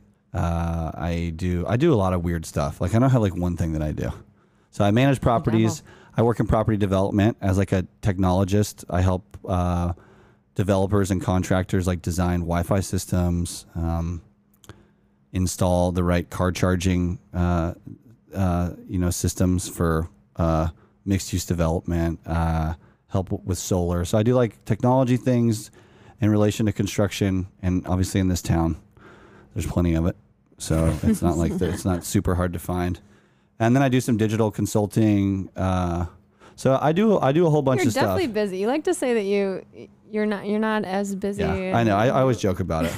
My thing with the You got a business whole set world, of skills. my the whole thing with the business world though is that I've it it, it really kind of um, I don't know. I get uh, what's the word I'm looking for? Like the opposite of encouraged. Uh, de- Discouraged. discouraged. Thank you. Thanks, You're Lindsay. so Sorry, here, welcome. killing it. I get discouraged by business because I think business brings out really bad sides in people, and I think at my core, for better or for worse, I think it is for better. But I think sometimes it's sometimes it weighs against me. Is like I'm just like want everyone to be happy. I want everything to be fair, and in business, that's not like that. And uh, I think people in business use like, oh, it's just business as an excuse to be dickheads and shitty to other people. And I don't buy that. I don't really, I don't really like, I've tried to, I tried to drink that Kool-Aid for a long time, but I'm just not that person. And so I, I struggle as like a, as a consultant and as someone who has two businesses, you know, when you have a small business, whether it's consulting or whatever it is, like you kind of got to like be all in on it. And I think that's where I kind of like am trying to find my find my way is like I I like the business that I do and I know it's necessary, but I'm not in love with it. And there's and there's quite a few things about it sometimes that are discouraging to me. Uh, and so I don't know. I think that there will be kind of a big focus over the next couple years in my life on figuring out what to do in the professional space. Um, Yeah, I'm always I'm always open to change. I'm always open to do different things. I don't feel like what I've done is have is ha- it has to be what I do in the future, but um, I do like the sense of freedom uh, of working for yourself. I do like the not having to submit PTO to go do stuff and all Pretty that kind of stuff. But probably nice with balancing with your training and oh yeah, for sure, being able to Oh, yeah. go when you want and you're on your own schedule. it's a dream. I You mean, just don't you just don't make as much money. It's like kind of a bummer. But you're happier. but I'm happier. so yeah, I do a lot of stuff for money, uh, and I enjoy it for now. But I think it's like I kind of mentioned earlier in the episode. I think uh, you know it's kind of a pendulum for me now is figuring out where where it falls. You know, I'm, I'm making enough money to live right now, and not driving myself into debt, but certainly not making as much money as I would like in terms of kind of the big picture of life. Thinking about maybe having kids or whatever it may be as the next steps is like I'm not I'm not financially secure enough to do those kinds of things right now. And so I'm you know I'm getting a little older, so little older sometimes. So I don't know. That's kind of like the focus, but in no way, shape, or form am I like this is a red alert. This is a panic. I feel like I'm chilling. I'm happy. There's some change probably on uh, on the forefront, but uh, for now, I'm happy, and uh, it makes it does make it super easy to train because like training can be like the main the main part of my day, and then everything else can kind of come come additional. I mean, you're also balancing this with, I mean, the podcast. I mean, you're you're chugging out episodes Yeah. Mm-hmm. like pretty pretty steadily, and that's that's got to take a lot of time too. Yeah, the podcast does take a lot of time. I mean, I know it's like it's your passion project. You love doing it, of Mm-hmm. course. Um, we love that you love doing it. but Thank you, thank you. I mean, how do you how do you balance all that with you know your regular job, and what do you see for the future of the podcast? Yeah, that's a good Is question. that too hard of a question? to No, it's good. That's a good question. Linz can Linz can weigh in on this one with Yeah, me. Um, Please do. I think last season I bit off more than I could chew. Okay. Uh, I, I and then like I'm not mad at myself for it. I'm not. It's just all about like reflection and figuring out what makes sense. But I just get excited about this work because it is a passion and it is something that's fun. But I think last fall, there's just like there were so many opportunities to record with so many people, and there's so much good racing happening in fall that I just said yes to everything. Uh, and then I found myself like kind of buried, and kind of in a place where like I was, you know, a few episodes I can remember where I just feel like, damn, I'm tired Yeah. Yeah. and I have to come into this episode. water. Yeah, and then I'm like, all of a sudden, I record a bunch, and then I have a, I'm sitting on a bunch of content, Yeah, And- many late nights. many late nights, and I take it. I, you know, we'll get into the podcast stuff more sh- soon, I'm sure. But like, I I don't take. If you come on the PRP and you uh, you allow the podcast to be part of your journey with with said race or, you know, your life and everything, like. I don't take the podcast so seriously because I kind of fuck around and like it's supposed to be fun and it's supposed to be a safe place. But I take it, I do take it seriously when you come and give me that investment of your time and your vulnerability and your just whatever. I mean, race week is a crazy week to like coordinate coming in and meeting one of your, you know, if I'm your friend, cool, you're going to meet your friend. Or if I don't know you and you're a stranger and you're like, who's this fucking guy who's messaging me on Instagram trying to get me to come talk about some shit? So I take it seriously. And so, like, when I have content and I have something that's been recorded, I feel like I'm on a clock. And, and I think I, I struggled with that last fall a lot of like, damn, dude, I feel buried right now Yeah. Yeah. and this is supposed to be fun, and now it's not fun, mm. and now I'm kind of mad at myself, like, God damn it, dude, what what the fuck's going on? Yeah. And she you- and she was definitely like a part of like, dude, you got to figure this out. Yeah, you definitely. I think you do a good job at cultivating a space where people feel like they can joke around and be comfortable, and it's not necessarily serious in that manner. But I think you do take it. You see it as an honor that people come here and share their stories, and you take it very seriously that you want to do their story justice. Um, and I think that that can get taxing when you feel that time crunch. You know, like I said, many late nights, like I would go to bed and Adam would stay up editing the podcast to get things perfect Yeah. because he definitely sees that as a bit of an art form and how he edits the podcast. So, um, yeah, I'm definitely, definitely the the balance was a little bit out of whack last season, but I think you're you're finding it, and it's Yeah, I'm it's finding been a it. little bit better this And I- year. that was kind of the whole that was kind of the whole focus of season three. I mean, everything with my dad happened right at the beginning, and I think for a second I thought that I wasn't going to do it, but that's pff, shout outs back to Charley Crockett, dude. Charley, Charley, I'm not kidding you. Inspired me to like, I was like, this person has done their thing, and it's made me feel this type of way, and I shouldn't let something that has happened to me deter me from doing my thing, because that's not what my what my dad would want, and so, uh, so from the start of this uh, whole season, it has been more about like, obviously like navigating the grief and stuff like that, but it's been more about like keeping this fun not recording too often, um, taking my space with it, being a little bit less of a perfectionist. and I wouldn't even say perfectionist, but I just don't know anything about podcasting, and I started this without. So Yeah. a lot of my longer nights sometimes are not necessarily because I'm trying to make it perfect, yeah, but it's because I fucking have like a PNG image that I can't convert, and I'm like, what the fuck is going on? which that's Screaming, what he does dude. say, screaming at the top of his lungs. Literally. But Our house is peaceful, I promise. Yeah, it is. but it's just like it's it's all it's all growth. It's all it's Yeah. like everything in life. Like I'm just learning. I'm not perfect, and I don't expect myself to be perfect. Um, and I want this to be fun, and I want this to keep being fun. And how do I how do I do that? And you know, utilize it without going in too deep and getting caught up and worrying about you know shit that doesn't really matter. So yeah, it- it's it's it's been a learning curve for sure.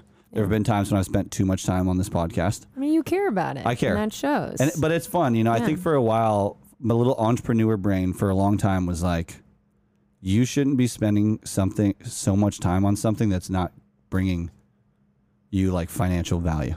yeah. Uh, but I had to like disassociate from that pretty early on because it, it brings me a lot of value that isn't from a monetary standpoint. It brings me tremendous amount of personal value. Uh, it's built my community and my network in a crazy way. It Absolutely. I think it means a lot to people uh, in certain ways and trickles down sometimes into others. And so it, it's just been it's been a slow process, and I'm I'm you know I'm sure there's more growth to happen with it, but I find time because it's important to me. So do you feel like it would take away from the vibe of the podcast if you were to ever consider like monetary outlets with it? No, I don't think so. I don't just think it would. you want to talk about on no, here or not. no, but- I will. No, I'm happy to talk about it. Uh, I'm still trying to learn about that, and I'm still trying to figure that out. I think for now, the vision is like no, no monetary association with it. Like if I fucking like find a banana sponsor or some shit, then like, come on, bro, Hell yeah. hundred percent. let's reach out to all banana things. I know, hundred percent. But like, I just think that I I've seen you know, and I've been talking to different people in the space and learning and trying to be a sponge and soak things up. But I just think that right now the the PRP is my expression of my creativity, and there's not a sponsor that can like tell me what to do or give me that schedule like we've talked about. Like if I need to take a, a month off because something crazy happened or I need to record less often because I get a new job or whatever it may be, I can do that. And I think that is number one Yeah. in the value bank right now. And so I don't want to jeopardize that. But I've also like, you know, I learned a lot from Tommy. Uh, I got a chance to talk with Tommy. Uh, uh, runs about kind of how he approaches all this stuff and what he does, and you know I've been learning from others and kind of just trying to soak up what I can. But like, I think at least as it pertains to social media and being like a creator or like having a platform that's kind of like the podcast is like you have to take ideas to brands. Brands aren't necessarily going to come to you and be like, "Hey, we love what you're doing. Let us sponsor you." It's got to kind of be like me going to them and saying, "Hey, look, I have this thing. It's the safe space to talk about running. It is, you know, whatever it may be. Let me do this with you guys and collaborate." And that's what I've learned a lot from from you know the past few months of kind of trying to figure it out. And at right at this t- moment in time, I have no desire to do that because there's no time to do that. Yeah. So I think the short answer to that is no for now Okay. but I'm never say never. And if some freaking way I could make the this podcast become some kind of like primary way of the way that I the mechanics behind my life, I would be really happy, but I think I would also be weary of that because I you know, I've been trying to figure out like can you do what you love and still love it? Can you do what you love for a living and still love it? Yeah, it's a great Oh, what if- question. Or is it a philosophical question? yeah, or is it like like where would that then take away? Take So away I think part of my part of me is like really okay with working in real estate, having that be the fuel and the source of my money, Mm-hmm. and then focusing on something that doesn't relate to money that really is one of the most important things in my life. So I don't know, kind of like the whole ponder it all and figure it out. But for now, not not looking for sponsors. Love Ann Arbor Running Company for hooking me up. We kind of also have Long Run Coffee. Shout out to Tom Oh yeah, that's right. But that's just kind of like whatever. We just like we just like talk. Tom's Yeah. just a good guy, and we've just been having fun. So it's going to be more stuff like that, super casual, and I don't think anything formal in the foreseeable future. Okay. Yeah. Well, we'll kind of circle back a little bit to your your training. Um, any big highs or lows from this training cycle? Where are you at with that? Yeah, uh, I think this whole training cycle has been great. I don't uh, I don't train with a coach. I don't train on a training plan. Uh, you know, I got hurt in July of 21, which is ultimately what knocked me out of being able to race the bear for the first time. I kind of that first year I kept the dream alive that I was going to be able to figure it out. You know, I think like all runners when we get that first, you know, it was an injury that wasn't like, oh, you tore your Achilles. It was like something going on in my groin where I thought like, all right, shit, I can't run. Let me keep this fitness alive through August on a bike. And then I remember I, you know, we had we had booked all the logistics to be at the bear. I had pacers coming out. We had booked a cabin, you know, all all said and done. And then I was like, I should pressure test this and just see how it reacts to a longer run. And I remember I ran like 13 miles, like a week and a half before the race. and I was just like, dude, this isn't going to work, dude. This Oh, isn't going to work. So I had to kind of like, told everyone, like, you know what, fuck it. We're not doing it, but everyone's booked. So let's all go out there and let's try to have fun. That was hard for me. Yeah. That was hard. That was hard. And that was at a time when I I really and I want to talk about this later, but uh that was at a time when like running had become my whole identity. Just kind of a risky way to live life, I think, and it was hard. It was really fucking hard for me to not race that and and to have to be there in that space.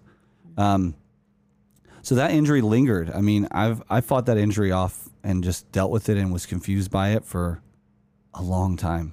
18 months, 20, mm, 22 Yeah. months, and Yeah. having these like sections. You know, got the MRI, got the angiogram, everything's coming back. Oh, nothing. Everything looks great, which is like It's worse. it's worse. sometimes. Yeah, it is. It is fucking worse, dude. You don't even know what to work on. You I don't even know what to do. Yeah, and so this summer, for whatever reason, this you know things seem like they finally cooled off this year, and I have had far less pain, and uh, it's just been a summer for the first time, especially since I've had the podcast, and especially since I've been as ingrained in the Ann Arbor running community, where I've actually been able to run with people. I've actually been able to train. I've actually been able to long run, and um, so it's been amazing. I mean, running looks a lot different for me now than it did. I only run two, maybe three times a week.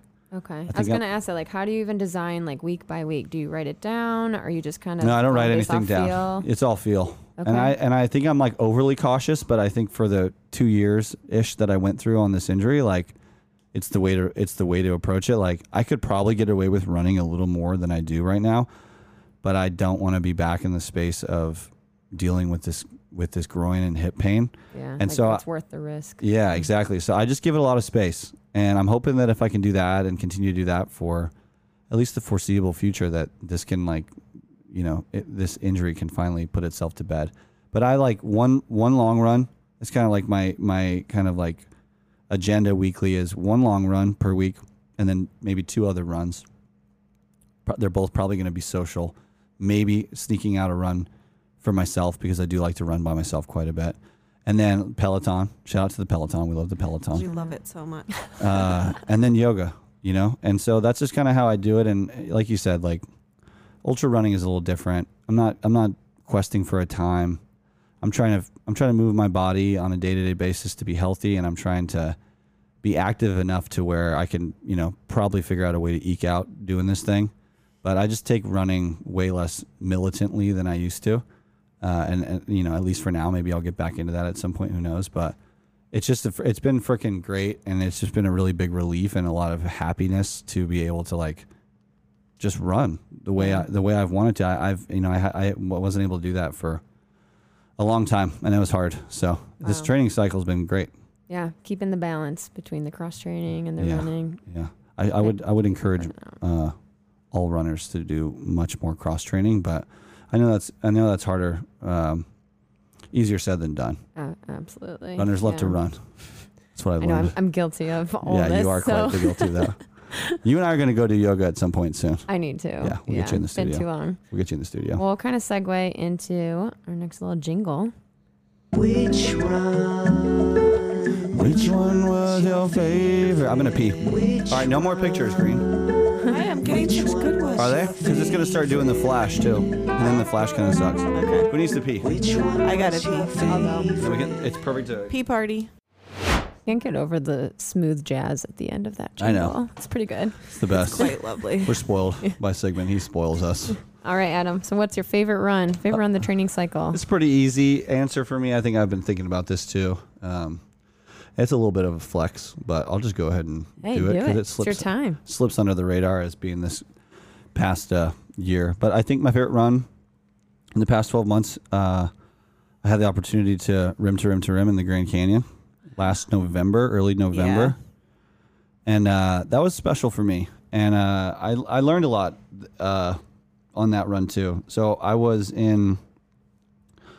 For a little bit of context, I got to go and crew uh, for some good friends. Shout out to Allegra and Ted. Allegra was running her first 100 miler at Javelina, which Javelina was just a big old party, uh, which I was not, I wasn't, I wasn't really expecting. I didn't really know about the allure of Javelina, uh, but Aravaipa puts on great events. Tushars is, is put on by Aravaipa. So I had, I had a taste for how they roll and obviously their social media presence is like second to none, but I didn't know how dope um, Javelina would be. So I was in Arizona. I got to do that, uh, meet a bunch of fun people, had a great weekend. And then my mom was supposed to come and meet me in the Grand Canyon.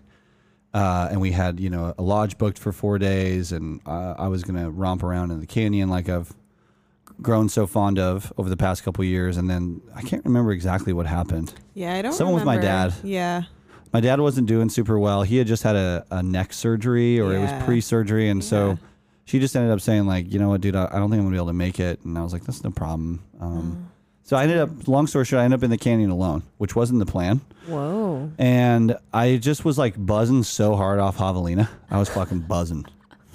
And you know, I think I, I don't think I was disappointed last year with the DNF at Bear, but I but I certainly think you know, for all intents and purposes, like there was a little bit of a sour m- taste left in my mouth of just like shit, man. I didn't do what I came here to do. You know, I got plenty out of this, uh, got plenty out of it, but I, but I didn't accomplish what I came here to accomplish. So, uh, I think all those kind of compounding variables. When I was in the canyon alone, I was like, all right, I think I'm gonna, you know, the weather is looking good. There isn't a snowpack yet. Uh, the visit, the the visitor levels is low. Like, I think I'm gonna try to cross the canyon and just see what happens. And the goal was to kind of, I think I wrote this in my Strava. Is- The goal was kind of like get down in the canyon early enough with enough food to have a shot at going all the way up the north and coming back. But I still wasn't really sure it was going to happen, and I, w- I certainly wasn't putting like an expectation on it. Wait, this is like the official race, or this is post? This is just rim This to rim, just- rim to rim to rim is just like running it by yourself. Yeah, no Oh. setup. It's just like running across Yeah. the canyon, all the way to the north side, climbing out, and then coming and then dropping back in and climbing all the way back out the south. I Yeah. didn't realize that. Okay. Yeah. So I was like, this, I'm just going to take a shot at this. So I woke up super early. Uh, I think I was up at like, Super early. like 3 a.m. Yeah. I think the activity started at 4 a.m. And I was going to go, there's on the south side of the Grand Canyon, there's two trails, Kaibab and Bright Angel. Um, there's a way to make the rim to rim shorter or short, the shortest possible way to do it is, I can't remember if it's Kaibab and Kaibab, or you can basically do the same trail out of the south and not do both trails out of the south, you know, one going each way. And then there's only one trail that goes up and out of the north and back down. But I was like, you know what? If I'm going to do it, I want to do it in the coolest way possible. So that was going to be dropping down Bright Angel, crossing, doing everything on the north. And then when I came out from the Grand Canyon, I felt like if I had enough time, I was going to climb out of South Kaibab. And I was going to connect it all from my lodge. So I was staring down the barrel of like a 55 mile day. Dang. And you're doing this And a no lot support work. crew. No support, no nothing. So I was just like, you know what? Let me get down in there with enough time to maybe take a shot at this. And I left. I'll, I will admit that that was the scaredest I've ever been. Not beforehand or anything like that, but it was just fucking. You know, I had a chance at Bear last year to be out in the middle of the night by myself from like eleven forty five to like two thirty Yeah. a.m. I did a section solo, and that was important for me as I like start to adventure more of just like putting myself in in situations like that and really seeing how I feel. And I felt fine at Bear, and it all worked out. But uh, dropping into the Grand Canyon at 4 a.m. was uh, spooky as fuck, dude. It's Yeah. be. I was just like It's by you're my out of like a zombie movie. Yeah. it was, almost. dude. And also, it's fucking pitch black, and then you look down into that hole, And it's and it's pitch darker, dude. Black. And you're like, I'm just going, and I'm like, I don't know what I'm doing, dude. what did I sign And, you know, like up all it's easy in retrospect, to be like, cool, I did it. But like, just in the in those moments, you're like, am I doing something fucking terribly stupid right now? Yeah. Are there like animals you need Oh, to be yeah. watching out? Luckily, in there luckily No there aren't dangerous. too. Pre- there are some. There are big cats on the rim, On the rim. Yeah. but there's no bear, and there's nothing. Th- th- as you drop further down, there's no like big predators down in there. So, I was just freaked out a little bit, but it was fine. You know, you just stay present in those moments. You keep moving, and also like that's the thing about the canyon when you're dropping down. It's a lot of it's a lot of pinball, bing, bing, bing, bing, back and forth, switch backing. Mm-hmm. So it's it's not like you know the, a good trail headlamp. You can see you know 30, 40 yards out, and you can kind of feel at least like you can see what's coming. But the Grand Canyon dropping down when you're solo, you're doing a lot of 180 degree turns. Where you're like, what's gonna be around this corner? I, nope. All right, it's free. So, anyways, a little freaked out, uh, but things settled in. I got down to the to the river um, by like seven o'clock, so it was in a really good place. And then this is kind of where the fallacy of the rim to rim to rim comes in. Is like you can drop down the south, you can traverse your way across the valley, and I think you're 16 in between like 16, 18, 20 miles in before you start climbing the north rim, and you feel pretty good because you've done nothing but kind of run downhill and then flat. You've only descended. Yeah. Well, descended. So I Yeah. remember, I remember starting my climb uh, at the base of the north. I was thinking like, Fuck, I fucking got this, dude. no problem. And I had also been passed by one other runner in the valley who was moving b- much better than me. So you only Um, saw one other person. There were some people, there were some hikers coming down from the north side, but I, I only saw one other runner who I asked him as he passed me, "Hey, are you going up uh, up to the north and coming back down?" He was like, "Yep, I'm doing the full thing." I'm like, "Hell yeah, good luck." He wasn't very chatty at that at that moment. So I made my way across. I made my way up out of the north rim by like noon and change, where I had a little bit of service. Yeah, it was still early. I touched base with her. The scary thing about doing it in November is that by November, the North Rim, the, there's a park on the north side of the Grand Canyon, but it was closed. So if I couldn't really bail, like I couldn't really like say fuck it. Also, if you do bail, the shuttle to get back from the north side to the south side is like four and a half Yeah. hours, dude. it's expensive bail, you know, not like financially, but time wise. So I just remember like, all right, if you're doing this, you're doing this, and I and I climbed out of the north without too much trouble. I remember thinking a little bit towards getting to the top. Like I was like, this is kind of like mm, it's a lot right now, but I, sh- I should be out soon. And got out of the north, sat down, ate my pizza. Which shout out to Kayla and Alice. They taught me to eat Ziploc pizza. You just Yeah. had a whole pizza in your bag. I had like seven slices of pizza in Ziplocs. Ultra dude. runners are just I a know. whole nother breed. It's a whole different thing. Dude. Can you imagine eating pizza? on a- Absolutely Yeah, not. I, know. can barely take down gels. I know. Ate pizza, and that kid that had passed me in the canyon, he was up there, and he wasn't chatty in the canyon. Eating pizza too. He wasn't eating pizza. He was looking very sad. oh no. And I remember I was kind of I I had called Lindsay. Yeah. I'm a bit of a baby when I run ultras. I kind of like like to have a bit of a pity party for myself. That's kind of one thing we'll talk about with like the focus this year of not that not being the case, but I love to share my plight with others. And so the fact that I got into service and I could call Lindsay, I remember I called her, was talking her through the logistics and how I felt. And so I hadn't been engaging that guy who had passed me, but he was kind of lingering. So when I got off the phone with Linz and I was almost done eating my pizza, I went over to him and I was like, Are you dropping back in? And he was like, No. I feel terrible and there's a storm that's coming in. and I'm gonna bail. And I'm like, Well, who's how are you getting out of here? He's like, There is it is closed over here, but there is two daily shuttles that are still happening. I'm just gonna sit tight and catch the shuttle. I'm not going back down there. and that was just like not good vibes for me No. because that gave me another dose of like, are you being an idiot right now? I was like, what storm? I was like, I hadn't even. I was like, there's no fucking storm on my radar.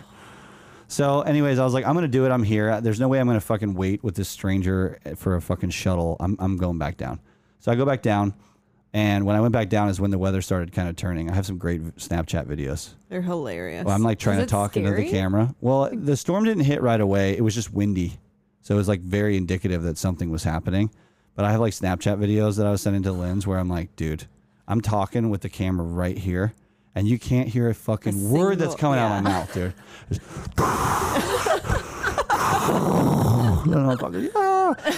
So Lindsay, anyway, how do you feel on the other end of this call and these photos? Um, you know, I think, I think for me, actually, I've gotten, I've gotten so used to it, and I, I just, I really, I trust Adam's judgment a lot in that space. That I know he won't do anything, um, that is too sketchy. Like when, if he genuinely feels it in his gut, he will turn around or find an alternative plan. So I, I trust that about him. I think for me, I'm sure we'll talk about this more later, but I think for me, the harder part of the ultra running and the adventuring is like watching him suffer and not being able to do anything and send him out on the trail.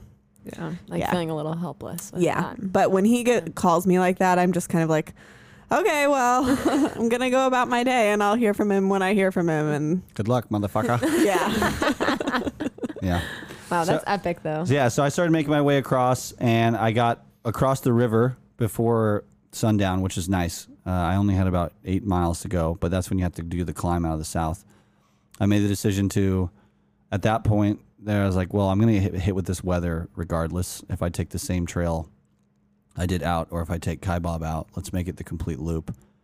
And I hiked out, and then I think I I don't think the storm really hit me until about I had about two hours left.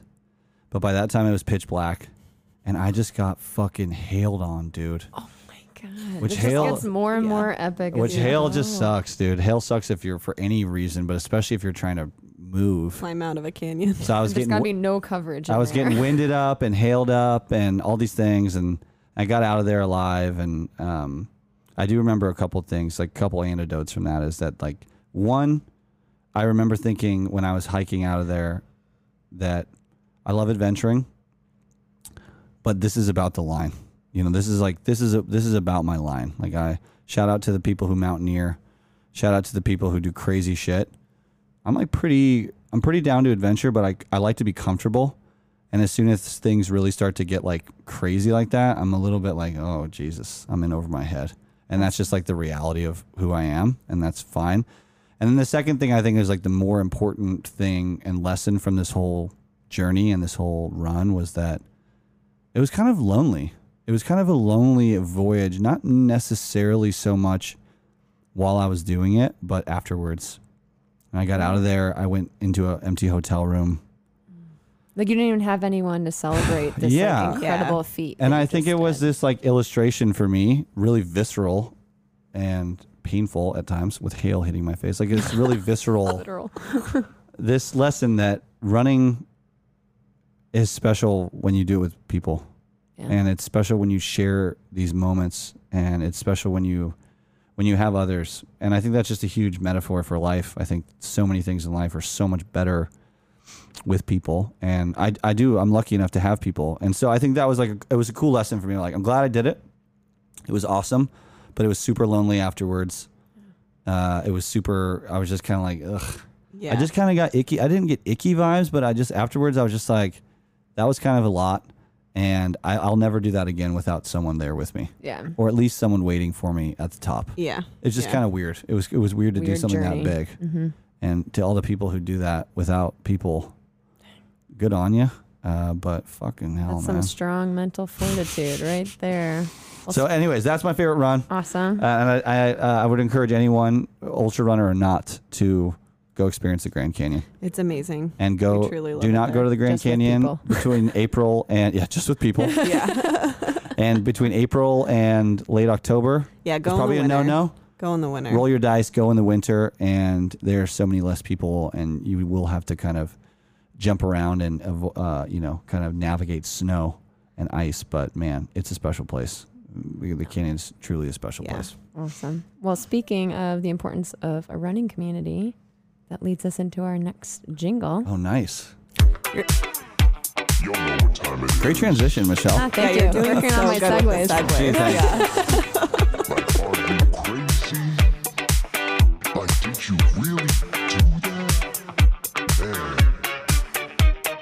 even saying at the end of that? I don't know. He says, Like- "Are you crazy? Did like- you really do that? Yeah. Like, did you really do that? Did you really do that? Did you really do that Are you rim to rim? crazy? Yeah. to rim? Well, I got to give a shout out and some credit to uh, Miss Sarah Krozek. oh, did This she do some sleuthing? Sarah is a pro sleuther. Yes. Yeah, she's really good at the um, creeping task that I gave her. Okay. So she helped with this. I want to make sure she's part of it. Okay. We were going through your Strava, which, by the way, is fascinating. I mean, you could just tell from like hearing just about your favorite run. There's a there are a lot of good ones. Sarah's sending me are. like Especially this year. seven or like eight of them. I'm like, all right, let's let's narrow this down a little bit here. Like Sarah, I told you to send me one, not ten. so shout out to Sarah, but this is the one that I I we both have a lot of questions. Okay. Do you want me to show it to you first, or Re- just read, it to everyone. Okay. Yeah. The Lost Coast. Oh wow. Mm. Oh wow. This is from Yeah. February Wow. 20, 2022. okay. I'll read your. Can I read your um, description? Yeah. Let's do it. Okay. Seven days slash six nights with the lads. One of my favorite places in the world. If you ever want to check it out, feel free to hit me up. I'd be thrilled to share more information about it. And you talk about trying expedition mode on your Garmin, which I did not really know what that was. Nice. Yeah. Um, and I just I have to say because this is what made it very fascinating. So it's 31 miles, and you were gone for 147 hours. I literally don't understand. So understand it's like a it was like a backpacking trip. the backpacking trip. But did you just have your watch going the whole time? So that's what expedition mode is on the Garmin. Super dope. So Dang. expedition mode to answer that question first is um you're I think when you're running, I think your Garmin or whatever it doesn't be Garmin GPS watch is is calling a signal every five Cons- seconds yeah. or every seven, Yeah. Constantly. and it's on a cadence of drawing a satellite signal and dropping a dot, dropping a dot. and that that eats your battery, understandably, right? Yeah. With each call. um, expedition mode, you you manually call a button, uh, a, uh, a GPS drop. Yeah. If that makes sense. So the expedition mode can last like 14 days, but you have to manually say, okay, drop a GPS mark here, and it's not going to do that again until you until you call on it. So is it not as accurate It's- when you're going? Yeah. So like if you zoom in on this, if you zoom yeah, in there's on some this, like straight wonky. it's like a little straight wonky. Yeah. But I wanted to kind of just test it out because I've never, I've done like a backpacking trip on Strava where I do like separate activities. Okay. But that's kind of shitty. Also, Strava needs to do needs to figure out a way to be able to have a post that is separate activities as one. Like for all you runners that do a warm up and then your Oh thing, yeah, that's me. you should be able to. And I'm not even saying I'm annoyed, but like for me too, like there's so many use cases where you could say that was my warm up to this workout, one post. Mm, yeah, I agree. Yeah, Yeah. Right? combine them. I see what you're saying. Yeah. So they don't have that. So I tried Okay. expedition mode. I mean, also the photos on this Strava post Yeah, are yeah. incredible. Yeah. I'll just like you're gonna have to cut me off on the Lost Coast, but I'll tell you Okay, that. I'll we'll tell you one thing. The Lost Coast is the coolest place, one of the coolest places in the world. It's amazing. Where is it? It's in Northern California. It's one of the. It is. It's the longest strip of California coastline that's undeveloped. Okay, so it's actually just like untouched coastline of California. Okay. So is this like a designated trail technically? Like, is Mm, it? Kind of. It is. So you have to have a permit to go out there, but permits are six dollars, and you can. And they last like fourteen days. Um, the way it's traditionally hiked is north to south. So you get to the south. Uh, at the south, there is a um, there's a parking lot and a trailhead, and you hire a shuttle driver. Which, like, again, this is like Lost Coast is like I don't know, like Humboldt County, California, is like kind of a wild place. It's kind of like the Wild West. So we have a shuttle driver. Shout out to Bill. Uh, Shout out, Bill. Lost Coast Shuttles. Uh, but it's like Bill is not a shuttle driver. Bill is a guy with a van that will pick you up. like that's what we're talking about. Just putting your He trust doesn't in have Bill. a website. There's no way to contact him other than his cell phone. You got to leave him a voicemail, and then keep a, keep an eye out for a call from him. In him. all fairness, doesn't he have a business card? Bill does have a yeah. He Yeah. has Does a, just say Bill? yeah. Bill's driver? Lost Coast Bill, the Shuttles. guy with the van. Yeah, the guy with the van.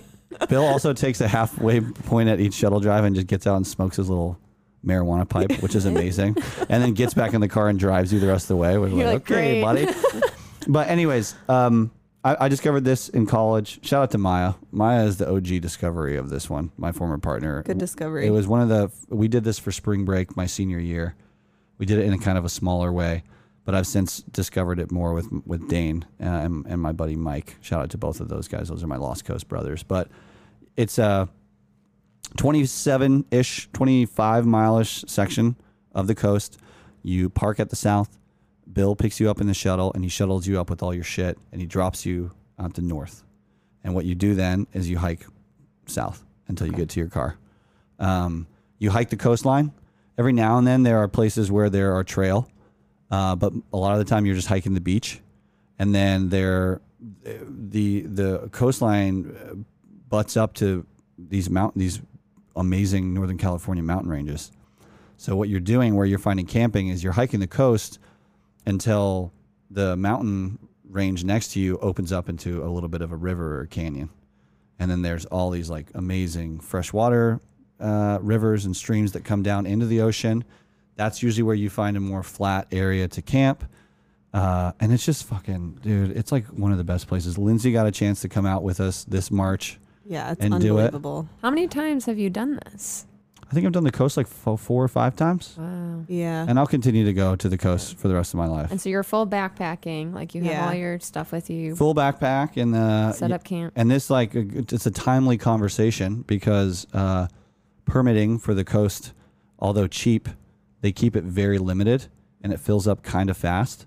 Uh, but permits are released on October first, Oh. so this episode will be coming out like October third, fourth, fifth. So Mm-hmm. if you hear this and you're interested in the coast, that's another one where you hit me up and I'll be more than happy to share information about this with you. But super special place for me, super unique place, and kind of like w- what you and I were talking about. You just were in a national park and had some hiccups and headaches with not signing up for the right thing and having to navigate that shit. This is like this epitomizes the opposite of that.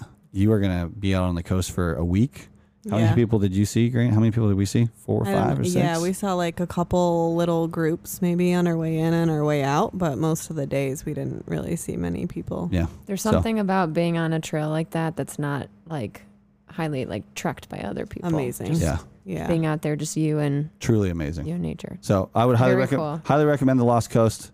It's it's one of the beauties. It's one of the last remaining like untouched places I feel like in California for sure. Um, I mean, like you can backpack in the Sierras and you can backpack through Yosemite, but you have to have permits for those, and there's no reserving permits for those. So you're in that situation where you're like waiting outside of ranger stations to get permits, which to me just seems like a fucking stressful nightmare. The coast, you can get your details lined up beforehand, even though you're leaning on like a little bit of an archaic system. Um, and uh, yeah, it's just a really magical place. That's awesome. I will Good say, pick, Sarah. I will yeah, say, good job, Sarah. Great freaking job, Sarah. I will say too, there is nothing quite like waking up in the morning and going out to the beach to dig a hole and poop while you're looking at the ocean and you It's know vibes, that no one is going to walk up on you It's and it's just peaceful. Is that And the best amazing. pooping spot you've ever had? Um it definitely is up For there. sure. And that's where they tell you to So poop on the coast too. Yeah. They tell you to get into uh, the um, kind of get into the tide line where the waves are kind of coming up and dig a quick little hole and shit right in it. So it's just it's coastal shits the whole week. It's fucking immaculate, dude. Sounds beautiful. And the other thing I'll say, my last thing I'll say on the coast, which Yeah. makes it this really fun kind of hybrid adventure experience, is that the the trail, the, the specific trail that we've been talking about, is about 24 miles, 25 miles long. Nine of those uh, miles in separate sections are impassable at high tide. So you can't be out there on that section of coast in high tide, or you'll get fucking swept out to sea. oh man. So it's this really cool way of like feeling like uh, an adventurer of like you have to have a tide chart. You have to be aware of when high tide is, when low tide is, and you have to schedule your itinerary based on being able to cross those those zones um, when it's at when it's low tide. And then what you learn when you start to go out there more, it's like when you don't know anything and you go out there for the first time, you never plan to camp in an impassable zone because that seems foolish. Like I'm going to get swept out. But there are quite a few canyons in the impassable zones where you can then hike back up into and retreat into, so that So when you don't get totally so when, trapped. so when high tide comes in, you can't make your way up and down the coast, but you're more than safe. Yeah. And that's what we've loved the most about it is that it's I mean, first of all, you don't see many people out there at all, like we said. But when you get when when you nestle yourself into a to a canyon that's in an impassable zone and then and then you don't see anyone and high tide comes up, you're you're locked in. Like Yeah, no like one's your- coming. Like that is island. that's your space at least for the next 8 hours or however long high tide hangs. Yeah. Like that's all your space. So it's Dang. If anyone wants to talk about it, I'll talk your ear off about it. Uh, I would highly recommend doing the Lost Coast Trail. It's a very special place. I'm intrigued. Yep. Amazing. Well, not that we haven't already been vulnerable, but I guess we'll still go to the next one. Yes. This one's so Let intense. your down. This one's my favorite. It's time to get vulnerable.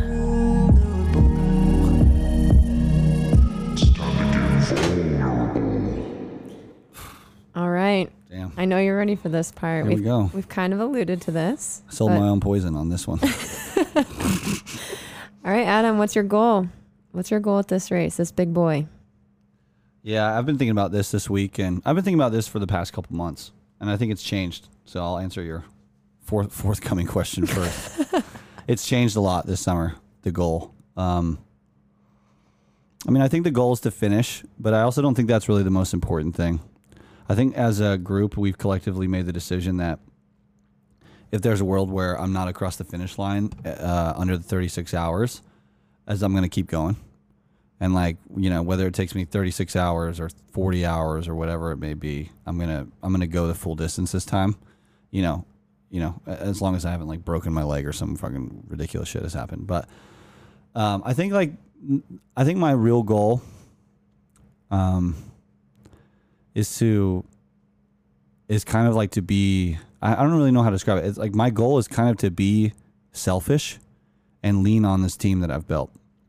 I think I'm a person that is guilty of like wanting to always make people's experiences great or like be a people pleaser and like make sure that everyone that's coming out to help me is going to have a good time and that everyone's going to have fun and that you know uh, you know I I I think there's a, I have a lot of friends that I look up to in this world but I think Allegra has been one of the best at this in terms of like she holds such tremendous space for other people while she's running while she's suffering and I've always just been like man that's what I want so for a while my goal was like I just want to be happy the whole race and I just want to like give good emotions to people and give good feedback and be happy every time I see people.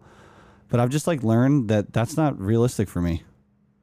And I can't like pretend to be something that I'm not and I can't do things like that. And so I think what I've realized in the past couple weeks and uh, past couple months, past few weeks is like I need to rely on this team that is coming out to help me. I need to understand that they love me and are here for a reason you know, because I've done I've done plenty of crewing now myself, and I've done a bunch of pacing and had the honor of doing that a lot over the past couple years, and I know how it feels to be in that seat. And I think in a lot of ways, I think pacing and crewing is more difficult. Think the runner has this like, this, like the runner has like this tremendous like holy shit, all right, you got to do some crazy shit, but but also it's like a very singular task. Like when you're the runner, everything revolves around you. The course is marked. People are feeding you. People are encouraging you. Everything is focused on you Yeah, it's meant to be selfish. Mm-hmm. it's meant to be when your you're race. crewing and shit you're kind of like you're kind of like worried that you got to get to the right place at the right Yeah. time and maybe you forget to eat yourself and all these things and Like, because you're there for the other person. Yeah. you're there you're doing all this selflessness stuff and so but i think that like the people that are coming to help me are here and doing this for a reason and i think versus trying to control their experience and make sure that they have so much fun or that they have a good time i need to i need to for that 36 hours at least i need to like kind of flip that go against some of my traditional thinking and like ways that i do stuff and just like be selfish and make sure that I'm focusing on what I need to focus on, and I'm letting other people pour that energy and fill my cup. Uh, because I just think that's going to be the best chance I have to actually do this. I think if I'm pouring energy out into others and focusing on those things, I think I'm going to expend more energy than I probably need to. And I think that a little bit of that happened last year. I don't think that's anyone's fault other than maybe mine, but I'm not like mad at myself for it. I just think like like I said, I had a lot of newbies ish my family, I think I'd put them like over the newbie hump, but Yeah. still kind of figuring all this stuff out. Yeah. Yeah. My mom's definitely finding her legs in the crew space. My brother certainly is. Lindsay is obviously like most experienced, but I just think, yeah, my goal is to be selfish. My goal is to focus on what I need to focus on. Let other people help me. Let my pacers pull me along um, when they need to, and listen to them as well. Uh, but yeah, I think that's kind of like in a nutshell. I think that's kind of what I've come to over the past few weeks. So like th- that's going to give me the best shot to actually get this thing done. So Well said. You basically So my write goal's to your be own selfish? advice at the end. my goal is to love be a dick. No, just kidding. but I know that everyone's coming out. That I know I mean, everyone that's why coming they're out coming out. Yes, they're exactly. coming out for you. They're not coming out to have some like their own epic time or experience. I mean, yeah, they're part of your experience, Right. but they're there for you. Mm-hmm. Yeah. So it's hard. I mean, that's hard for me. That's kind of like against some of my natural ways, Yeah. and I think that I'll have to be reminded of that and remind myself of that. But uh, yeah, I think I'm putting a lot of a lot of um, onus and a lot of responsibility on my crew Um, because I think we'll we'll talk about this in a sec. But I think I'm I'm pretty sure I'm running watch list, dude.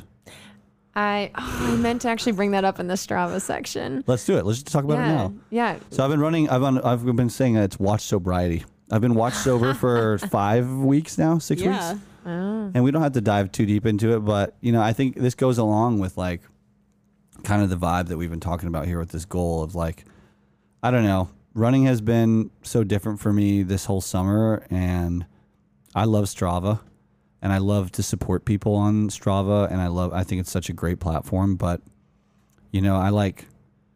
I just like am in a place where I I don't want to rely on data to tell me that I'm ready to do something. I want to rely on my own spirit and my own mental kind of fortitude. And I think, you know, as runners, we're all guilty of like, okay, how have things been going? Mm-hmm. Pull out the numbers.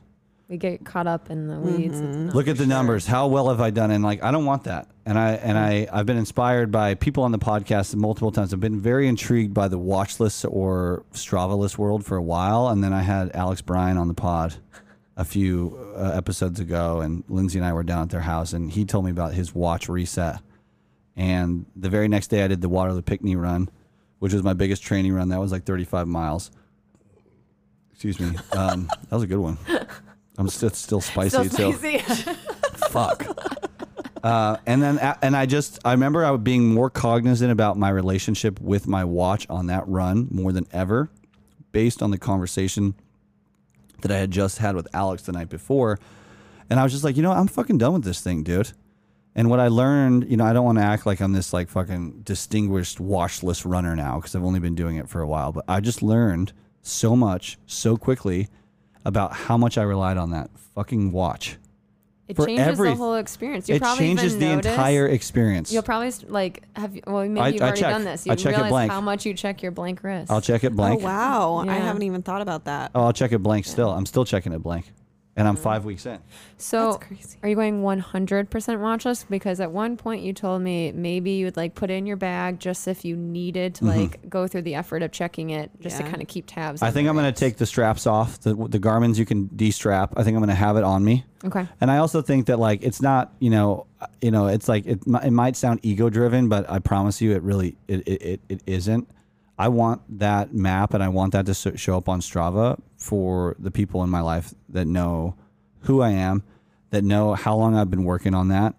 So I want that to be something that's tracked, um, and I want that to be a place where people can congratulate me and, and do all those things. But yeah, I think I'm like, I'm just like done looking at the watch, and I don't know how long this will last, but uh, it's been really, it's just been really eye opening. It's like, like I said, like you know, I don't know, man. I'm just like, I didn't realize, like every single way I used to gauge what how a run is going was off that fucking thing on my wrist. But how long have I been out here?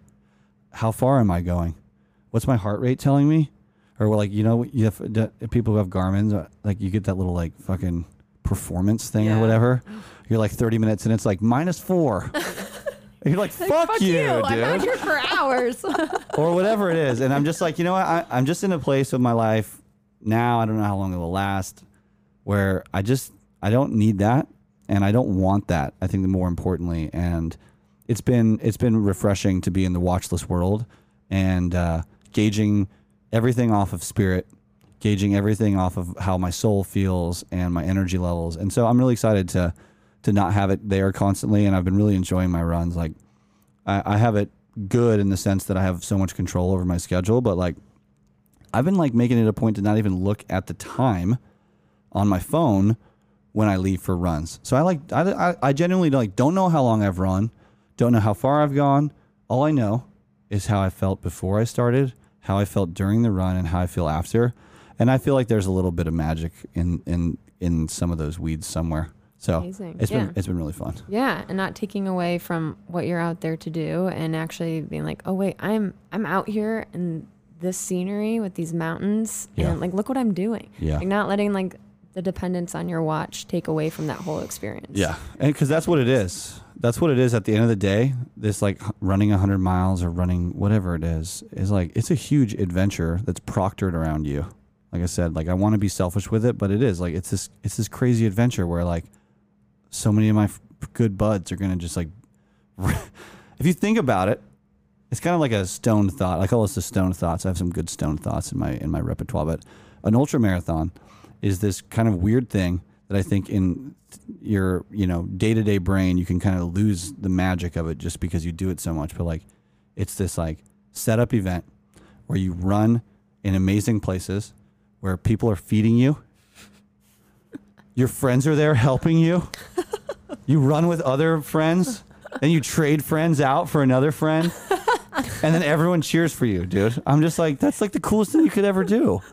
And I just think it's so. You it's, cannot replicate that. you can't replicate Yeah. it, and it's special. And so, you know, that's that's kind of where my head's at with it, and I'm looking forward to, to you know, continuing like the hippie vibes without the watch and seeing where I can take I that. I like it. Yeah. I like it. Thank well, you. that kind of leads us into the next thing too. Just looking looking forward, even past the bear.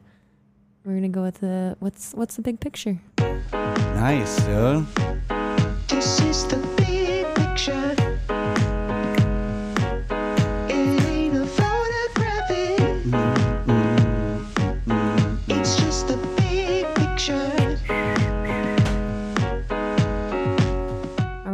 What's next? I know we talked about in the beginning. We're we're trying to put the bear to bed after this. Yeah, the So The bear to bed. so That's a good what way. are you thinking Put down bear the bear to bed? With the bear to bed. Keep it the theme. Uh, what's next for me? I don't know. I think I'm excited to not have like I'm excited to not be in the bear zone, right? So I like that. I think that's first and foremost. One the what's next is I'm excited to not have this kind of big thing sitting on my like early fall calendar. Um, I'm definitely more romantic. You know, you hear me like a broken record on the pod. I'm definitely way more rom- romanced by like adventures and personal projects. I think. I think I'll continue to race in some way, shape, or form. But I think all the work that I do with Brent and with Bandits, like that gives my that I wasn't always someone that could be at a race and not run. That was really hard for me. I remember like I remember like early days like when I'd go into the Arb with Corey on a hike and I wasn't running, it would bother me. Which is weird. I, I, w- I was like I, I was a Joneser, man. I was fucking fiending for the run. And so, you know, I think the injury has taught me a lot about you know, first of all just being a grown up and being like maturing up a little bit uh, but it's also just like it's changed my relationship with running and so i think i think that um i think i get enough racing exposure by helping put on helping brent put on these amazing events that he puts on and my relationship with brent is, is super unique in that like he is the force and like the the the driver behind all these things and I, I feel a really cool you know kind of need for him in some of his events but it doesn't take a lot of time off my plate other than being there uh, to to do those things so like I'm forever appreciative for for him for those um, I mean, it's nice to get to. You're finding another way of feeding like your running soul without actually being.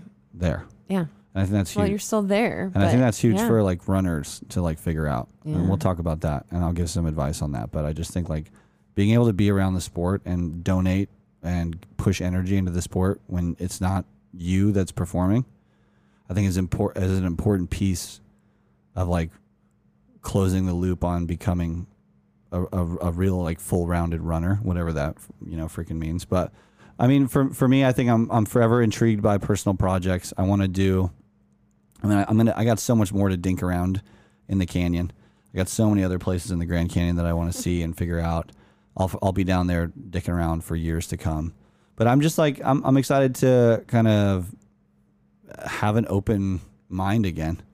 I haven't had the opportunity to do that. I think for a long time, I was trying to qualify for Western States, and I was trying to do all the kind of standard ultra running things. I'm a little less, I'm a little less romanced by that these days. You know, I'm looking for the shit that is off the radar and, and the shit that is underground and stuff like that. So I don't know. I don't know what it will be, but uh, I'd like to also like get a little bit more fit and start being able to hang with the bandits on speakeasy mornings and like try to m- yeah. maybe run pavement and that's just all a matter of if my body feels like it can handle that and all those kinds of things. But Yeah. definitely definitely continuing to spread my wings in, in the podcast space. Definitely continuing to you know sit you know second or third you know behind brent at, uh, at with the bandit events and and, and help put those things on for the community because that's just such a fun way to experience running.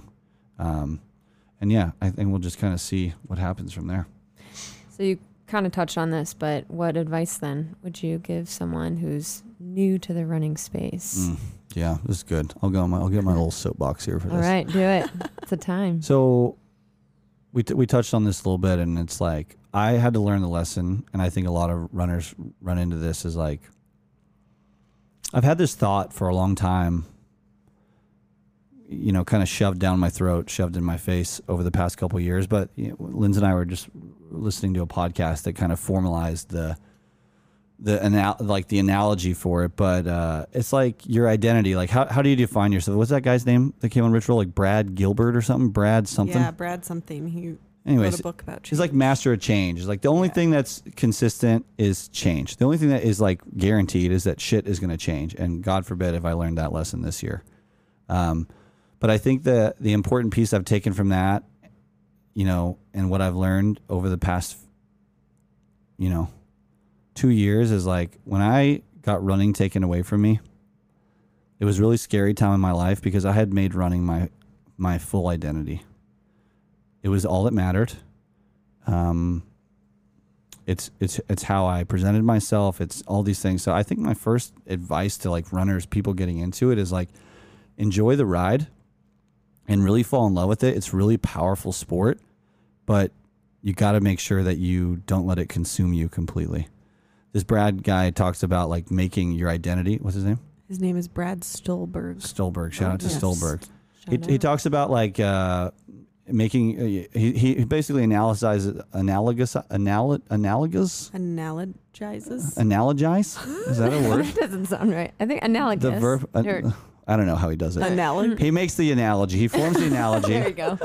of like comparing your identity to a house. You have different rooms in a house, hmm. like right? that.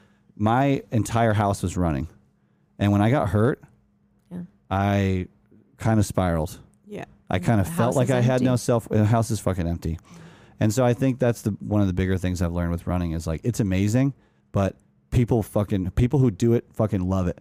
Everyone fucking loves it, and you got to be careful. Um, and it's not like it's a bad thing, but you just have to like be cognizant of the fact that you have self worth and way other you have self worth in so many other sectors of life. So drink the Kool Aid for sure, but keep an eye on how far into the into the punch bowl you go. I think that would be number one, and then number two, I think that's that is like paramount. Is find ways to be involved in running that don't involve you running, Yeah. and I think that that takes time. It took me time. It took me years. It's not something that you need to beat yourself up for. If you're listening to this right now, and you haven't done something related to running outside of running yourself, don't feel bad. Don't feel guilty. But it's like there's so many other ways to be involved with the sport. There's so many other ways to be involved in, you know, movement in general. That I think it's I think it's really important to to find those ways. Be patient with yourself, but find the ways that you can get involved, because running is such a powerful thing.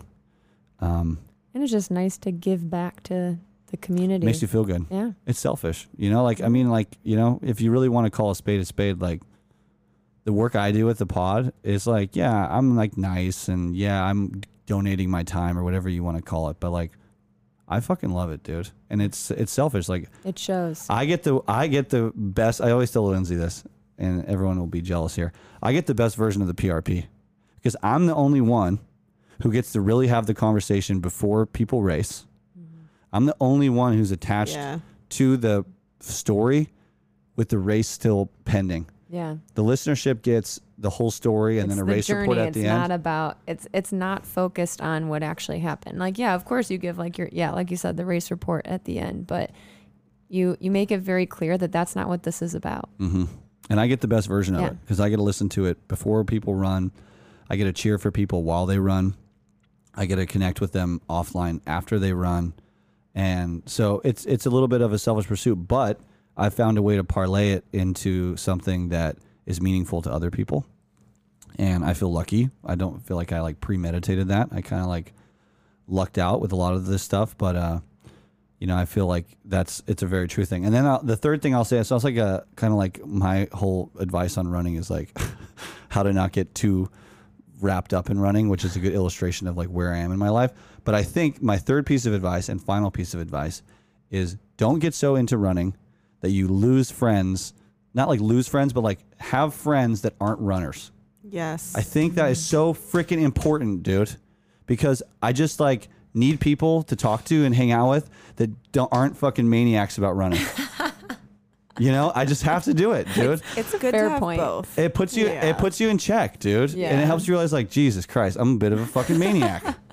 But you, Yeah, it's thro- like you don't realize how crazy we sound until you talk to someone who's not in the running community, and they're like, "Do you? What like, the this fuck? is insane. What you guys do? yes, I'm like, Like, oh yeah, I had a tailgate. you're right. Yeah, I hosted a tailgate at my house the other day, yesterday.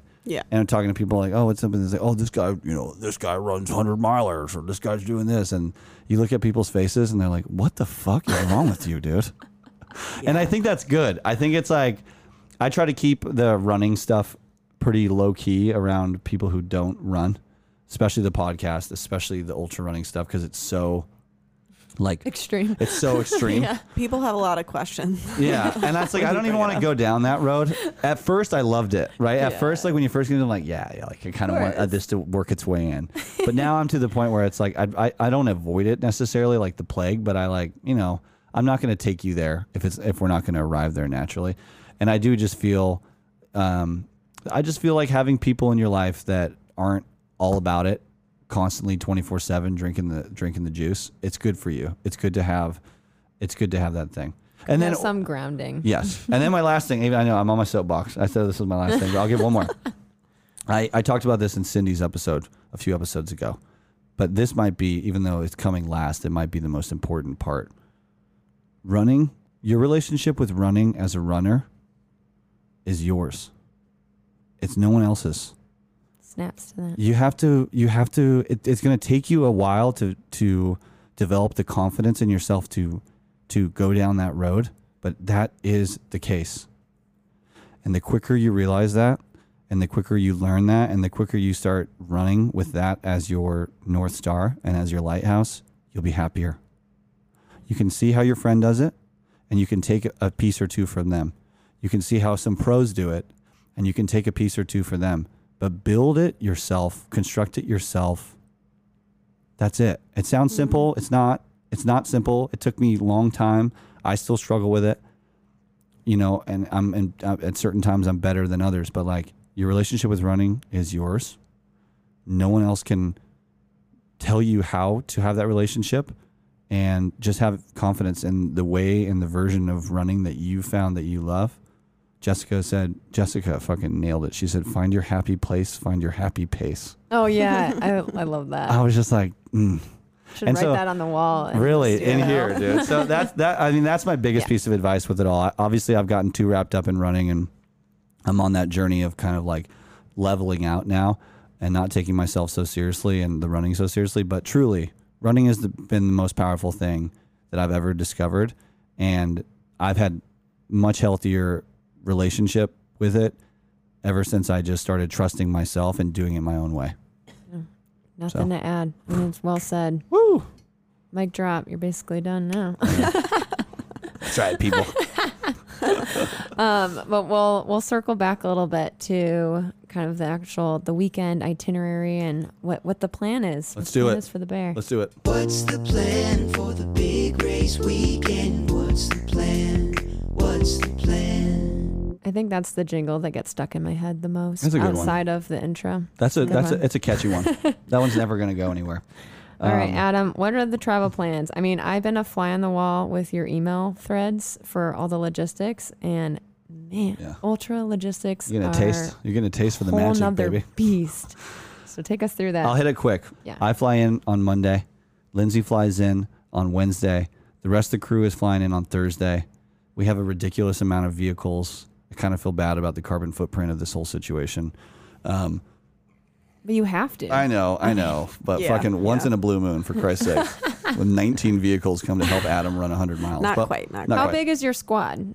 Dude, we got the freaking squad. Okay. Okay. so with the squad, we got we got uh, Mama Bear, Nance, and Linz. Those are the two kind of like main pivot crew pieces that'll be kind of crew chiefs. And then we have uh, Mike Hagedone, uh, Dan Hughes, and my buddy George Hoffman, uh, who are all just like tremendous athletes within their own right. And then one last pacer, Stephanie Boykin, who is uh, she's been on the pod. I say she's Yes, a PRP. uh, She's a PRP right? alum. Yeah. She's like a new to running runner. She loves it, and I was just also like raised in diapers with her, so she is like literally a sister to me. Cool. So I have a, an unbelievable team. Everyone's going to show up uh, Thursday. We're going to have a, uh team dinner. Uh, just out at a restaurant uh, in Logan, uh, where the race starts. Same restaurant we went to last year. So what kind of yummy. food? Do you I don't already even know. It was like It Greek. was like Mediterranean. Does of that some even kind, matter yeah. as much with ultras, like No. what you're eating the day before? Um, okay. I mean, no, I mean- it doesn't. We're I gonna think it matters per like personally what you can tolerate. we're gonna avoid like greasy yeah. food and shit. But Yeah. I'm so less The disciplined with basics. that. Yeah. Yeah. and like that's the cool thing about the nerves too with the ultras is like it may not be the case every time, but like for me, like I love the hundred mile distance at least for the, I, I mean I don't love it, but I love this part of it is like I don't really get nervous before it, and certainly this this year I don't get nervous on Thursday because like Friday things will go well. I know that I know that for you know six, seven, eight, nine hours on Friday, I'm gonna be jamming. I'm gonna be in the mountains. I'm gonna be like looking at good views. I'm gonna be having snacks. What time does it start? 6 a.m. 6 a.m. on Friday. So like my Okay. GI and all that shit, everything's gonna be chill on Friday. And you've already done that part of the course. too. Yeah, and where where things start to get scary is like you know, come nighttime, and the GI starts to kind of fade, and you're you're, and so I think I'll I'll start to experience a little bit more nerve, n- you know, nerves and anxiousness like towards like sunset time on Friday. Okay. Just kind of trying to gauge like, all right, how's this really going? Are you like expected to like end in the middle of the night or is it like the next morning? Like I don't even. So the cutoff's at s- Saturday at 6 p.m. Yeah. I'll be lucky to I'll be lucky to be I'll be lucky to be comfortably under. I think it's going to be, you know, a potential like Lindsay Green buzzer beater situation, dude. Yeah. What she got? I'm going to use all my I'm going to use every fucking minute and second I have. So, There you go. that's the plan. Uh, I have a tremendous crew. Shout out to the crew. I love you guys. I'm going to give you guys plenty of love and appreciation this weekend, but Will you have someone with you at every point?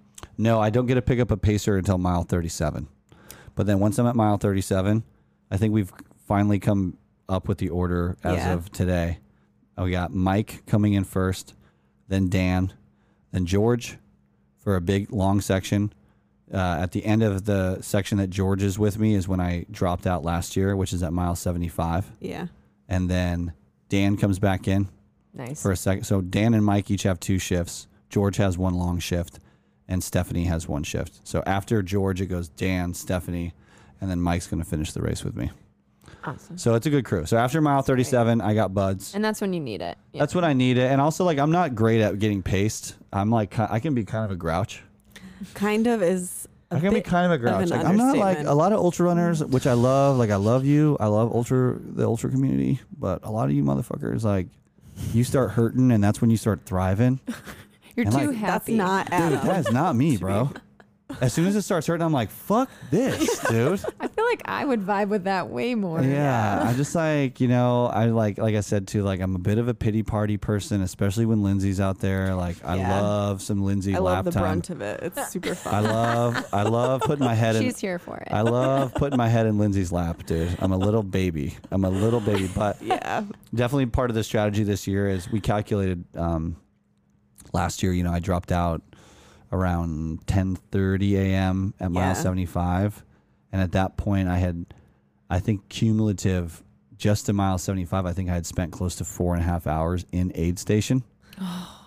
And that's just like you know that's it, that catches up. It sounds like a crazy amount of time, I know, but like in the moment, it It's didn't so seem that way. Like Yeah. there were two long sections for sure, and the section where I picked up my brother, which was at like two thirty in the morning, it was so fucking cold, so cold. So which many is something we should talk dropping about real quick too. There's Yeah. these things at Bear Lake called sinks. I don't know if you know what a sink is. You can Google it and look the it up. Peters sinks, right? This is specifically called Peter's Sinks, but it's a it's a baby's basically a deep valley in a mountain range where uh, cold like low pressure accumulates Yeah. and it drops the temperature like 20 degrees lower than the low is that night. Dang.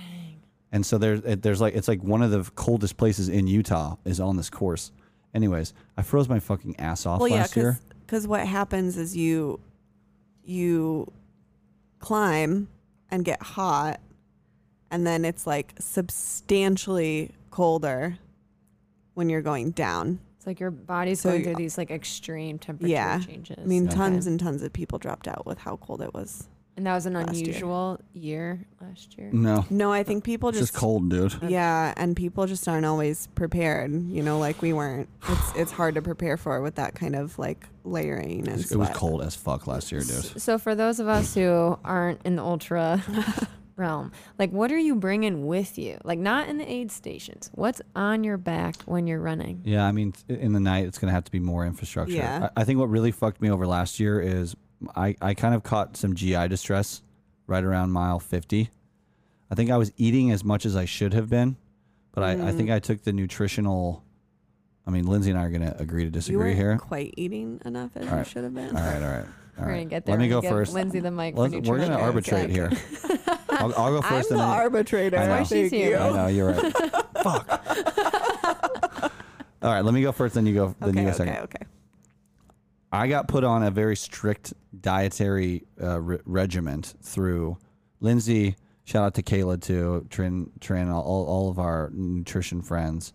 But here's the deal: I think that I was eating more than I should have been, only in the sense that I hadn't been training with that amount of nutrition. So was I eating the amount that I should have been, carbs, grams, whatever per hour? Sure, but I hadn't done a great job at training for that and then I and then I was drinking the the okay, let's stay on this plan's Kool Aid so hard for the first 50 miles of that race that my GI, come like 11 p.m., was in such distress last year that I just said I just stopped eating. I said fuck it, I'm not eating anymore. I can't do this. And what happened there was that it it it kind of was like a forced bonk, and then in the Peter Sinks, I just didn't quite have enough pace and enough energy to stay at a cadence that was keeping my body warm. So I was I was mm. freezing and I was shivering, which that burns calories too. Mm-hmm. Yeah. So I was in like a little elbow shiver, and I was like kind of like walk limping, running, and it was just a bad it was just a bad situation, dude. So what's the nutritional plan this year with that having happened last year? It's should, pretty- I, should I give the mic Yeah, to give it to Lindsay for that? It's pretty it's pretty open ended this year. yeah, we haven't fully ironed it out, but I think we so I think one thing that happened last year is kind of what Adam said is he got really gung ho about kind of like those first 50, 40 miles of feeling like the nutrition plan was working really well. And I think that that type of nutrition plan it was much more like applesauce and gels and gummies. Or liquid? and- Yeah. Oh, okay. Um, so it was just it was a lot of just like straight sugar, um, which as many of you guys know can cause lots of GI issues, gut rot, all the things. Um, Go straight through, yeah. It's not fun. So, but I think what happened is like we had we had planned essentially like the nutrition previously um a couple nights before we had it all like packaged out in little things for aid stations up through mile 50 and then we were kind of kind of like reassess the situation adam was feeling so good from doing the first bit that he was like i just want the same thing for every aid station. And then that didn't go super well. So to say the least. So um, this year we have kind of readjusted. I don't we definitely haven't perfected it. We haven't talked about like what we're doing exactly um, but definitely approaching the liquid calories a little bit different this year to get more carbohydrates through that without it being such like a concentrated solution and also making sure you have water. Um, but i think the other part of it is we've always really struggled with like what's going to sound good when you're in that situation in terms of like whole real food. So um, we would do things like you know that we would eat on like a day-to-day basis like a wrap or some sourdough bread with turkey and hummus and avocado and cheese Okay. or something, which like normally Adam would be all about. But when he's out there in those, he's like, that's fucking disgusting. Don't give that to me. I will punch you in the face if you try to feed Whoa. that to me. he's not that hard I've of never a critic. I've never threatened to punch Yeah, you in the face. I'm sorry. Let's He's redact never- that. yeah. he's never threatened to punch me in the face. I will I will put that out Few there. added But, liberties. but to the, the vibe I'll is it- very much like I will not eat that. Yeah, get that shit out of here. okay. So are you doing So any solid? So it's Yeah. mu- it's much more laissez-faire this year, okay. but it's it's more in the spirit of like this watch thing, like yeah, go yeah, off yeah. feel. Yeah, I know I have it to is- eat, but I. all right, all right, all right. it is um very much like when he's out there it's a little bit like the the palate of like a kindergartner and i don't say that as an insult it's No, just no, like yeah. keeping it incredibly simple like Mhm. literal wonder bread esque bread with like turkey and a slice of cheese Yeah, like Okay. one slice of turkey, one, slice, of cheese. turkey one slice of cheese no The hummus, bare minimum. Yeah, no. doesn't give me super easy to get down no accoutrement, yeah just like Which is hard like for me. Easy. It's hard for me because as we talked about i love cooking and i love a garnish and all sauces and all the things so Fuck your garnishes. You gotta have that garnish out there in the hundred miler. I know. Anyways, that's the plan.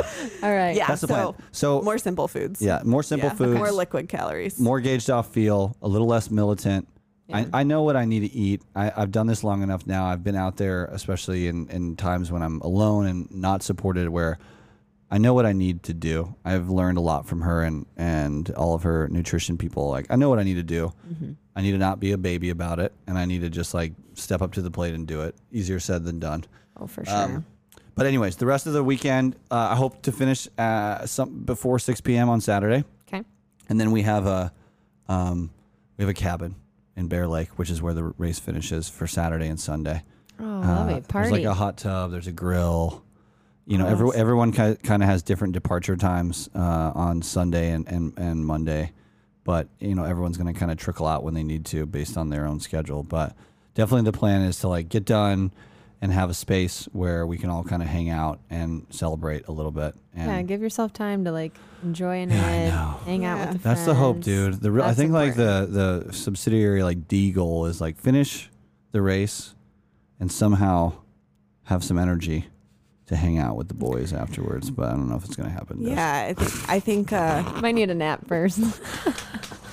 I think I think Nancy and I would be the first to tell you that Adam was always forever hopeful about the finish line. so Forever hopeful, baby. yeah, I am. Would you not be? yeah, I just get a little grouchy out there. Long long runs fuck me up, dude. like we said, mean, a little is an I, can't, I just am not a, a I'm, lot of I'm not a people up. champion of attitude like others are. I look up to those that can do it with a smile on their face, but Dude, I had a pity party for myself today in a pretty shitty, Shitty long run. run. So I I'm- get it. I get it. dude, Daph's on the pity party, dude. I'll I'm all about the pity party. When I'll it- fucking when throw a needed. mean pity party for Adam, dude. Like, fuck, fuck this, dude. I remember I was telling her last year, I was like, I don't even want to be here. That's one of my goals this year is to like, Yeah. that's another goal is like not acknowledge that I've made the decision, acknowledge I'm here. And when the hurt comes, which I know it'll come, is like not getting that space of that far negativity of just like, don't, don't do that. Don't, don't do like the whole, like, I don't want to be here. Why did I even do this? Like, I get to that, those places sometimes when it really hurts. And I just think I need to be a little bit more like, all right, I chose to be here. You know, like we're doing this. Like less like, God damn it, why did I do this? And more like, all right, this sucks right Like now, feel the hurt, but let's pivot out of it. Yeah, yeah. move on from it. Yep. Yeah. Yep. Yep. Very good. Is is Code Brown like much of a thing then for You know, I think it's way. You know, it's way more chill on the trail. I'll just kind of definitely. go on the trail? I'll definitely drink Yeah. coffee the morning of. I'll definitely poop the morning of. Races at six though. I, I don't think Are I'll. you Shit, a double deucer? I don't think I'll shit twice. Oh. I do shit twice in the morning normally. 'Cause I like live it. I like Adam live and work from the poop in house. inconvenient times. I'm a big. I'm also like On the- pooping. all, I almost poop after I eat almost all the time. So that's why she says okay. that because we'll have a date night Yeah. or even like at home or date I'll like night. have dinner and it'll be perfectly ready and the pasta is like piping hot and ready to go and it's like perfect and then it's gonna get cold and Sorry, he's a long time pooper so Sorry, babe. He's like, we gotta take a pause. Spend Really. some Yeah. time on the pot. Yeah. But yeah, poop poop is like super low key worry for me. I shit on the trail last year at Bear. Uh, it was a good time. I'm, I'm, Don't I'm- most people? Yeah, for sure. I mean, you're How out do there you for go that, that long. long without? You're out there for that long. You know, your poop is a little weird though when you've been when you use all that nutrition. Oof. Like a mid middle of the race, hundred mile poop. It's kind of like a cat poop. Your body has sucked every possible piece out of that. Super dry and small. Oh, it's like no. a fucking like ooh, kind of doesn't feel good. But uh, no, yeah, no code brown worries for me, and I don't really ever think I had code brown worries back in the road marathon days either. I'm like, I'm I'm good for a good shit in the morning. If I'm at home with no stakes, like I'll I'll I'll shit multiple times in the morning, but I'm I'm always hoping for one good solid one, and, and it usually comes. So Your body kind of knows. yeah, it knows what's up. All right. Moving forward. Last We're section. Getting through. Last section. Look good, what you wearing? Run good. So tell me about the drip, babe.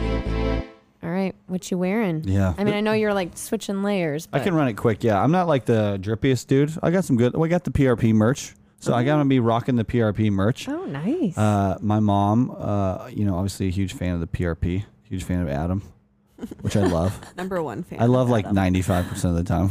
Shout out to Nancy. Shout out to Nancy. The other five percent of the time, I'm like, Jesus, Mary and Joseph one. Love you, Nance. But uh, she purchased uh, she purchased um, merch for everyone, PRP merch specifically for everyone that's coming to Bear. And then we're doing what a gem. so we're doing the classic PRP logo, the one that I'm wearing now.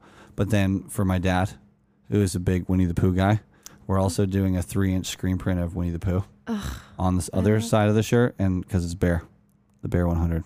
That's amazing. So the So the he's, He's gonna be with you. Yeah, the, so the crew's going to be kind of all matching. All the colors aren't the same, but everyone in the crew is going to get a, a little bit of PRP swag thanks to Mama Hughes. Um, but yeah, I'm, I'm changing clothes a lot. Okay. Um, I'll definitely be in shorts all day Friday. I'll be in the yellow or the or the or the um, tan PRP. I think during the day. Uh, my shoes are the New Balance He- Hero Hero- Hierro. Are those specific trail shoes? They're like trail. I've They're been looking. trail, I've been looking yeah. for a trail shoe for a long time that is like a good hybrid of road and trail because we live in Ann Arbor. Because I run from my house, you know, on most runs. Like I like a, I like a trail shoe that is going to cover me on the trail, but that doesn't feel like I'm wearing like soccer cleats when I'm on the pavement, and that's been hard to find. These shoes are a little bulky on pavement, but not t- too bulky. So they've been uh, they've been what I've been wearing, and they've you know they starting to like show up on Amazon for cheaper. And I'm like, let's fucking go, dude. Are you wearing like brand new shoes? I'll have a like, will have one pair of brand new and one pair of broken in, okay, and so I'll probably two, go back and forth. two pairs. Okay. Yep. Um, and then yeah, you know, suit up, super suit up in the nighttime. Probably overkill to be safe based on what happened last year. Yeah, gotta learn from Um, I remember I passed someone last year, and they were in like full ass winter, Yeah. fucking like oh zooted, dude, winter, fucking full on. And I was like, I just remember passing Winter them pants and stuff. th- and thinking, if I saw you two hours ago, I would have thought you were fucking nuts.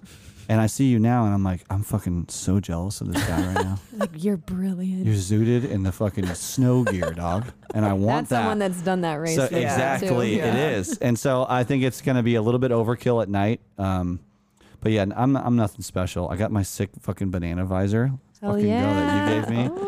Um, big visor guy, always have been. I, I have some Oakley glasses, um, some darker shaded ones for like high uh, noon. You know, when I'm not in trails that are covered, and then some lighter orange ones that are for better a little bit for when I'm like in covered trails or when it's uh, morning or evening. But uh, yeah, it's more about I'm, I'm less I'm less drippy than the. It's more about function when you're. It's way out more there. about function. I love the I love to rep the PRP. I think that having Important. the banana banana on the on the left chest is is a good reminder for me about what I'm doing and why I'm out there. It gives me a way to kind of like reflect back in times of doubt. But um, And the Winnie. That's right, and the Winnie, dude, that'll be huge. And I think um, my buddy George, who is going to be out there with me at the hardest part of the section, um, that you know, the hardest part that I really struggled with last year, and where I dropped out at the end. Uh, he lost his dad uh, in April of 2020, which is kind of a crazy time to lose a parent, and then he lost his mom about a month after I lost my dad. So he's been on his own journey with this kind of stuff, and he's actually going to come on the podcast later this uh, season, which I'm really excited about. But him and I plan to do some ash spreading out on our section, Wow. and I honestly will probably spread a little bit of ash with everyone that's out there with me. I think that that might be a little bit of a struggle because I've taken my dad's ashes with me this summer to a lot more places than I've spread them. I don't know if you've done this at all or experienced this at all with Steven, but like I take them and I kind of like think I'm going to do it. And then like the time is never, right. doesn't really feel right. Like I've spread it, I've spread him in a couple cool places, but I've taken him, you know, four times as many places as he's been spread. So I'm not really concerned about that. I'd like to have that moment with everyone that's out there because everyone that's coming out there with me is really close to me and and you know deserves to share that time and space with me and I think they'd be it would be meaningful to me and them to do that. But I also think that the realities of racing sometimes and the realities of like having a little bit of pressure and feeling like you're on the clock um they might not happen.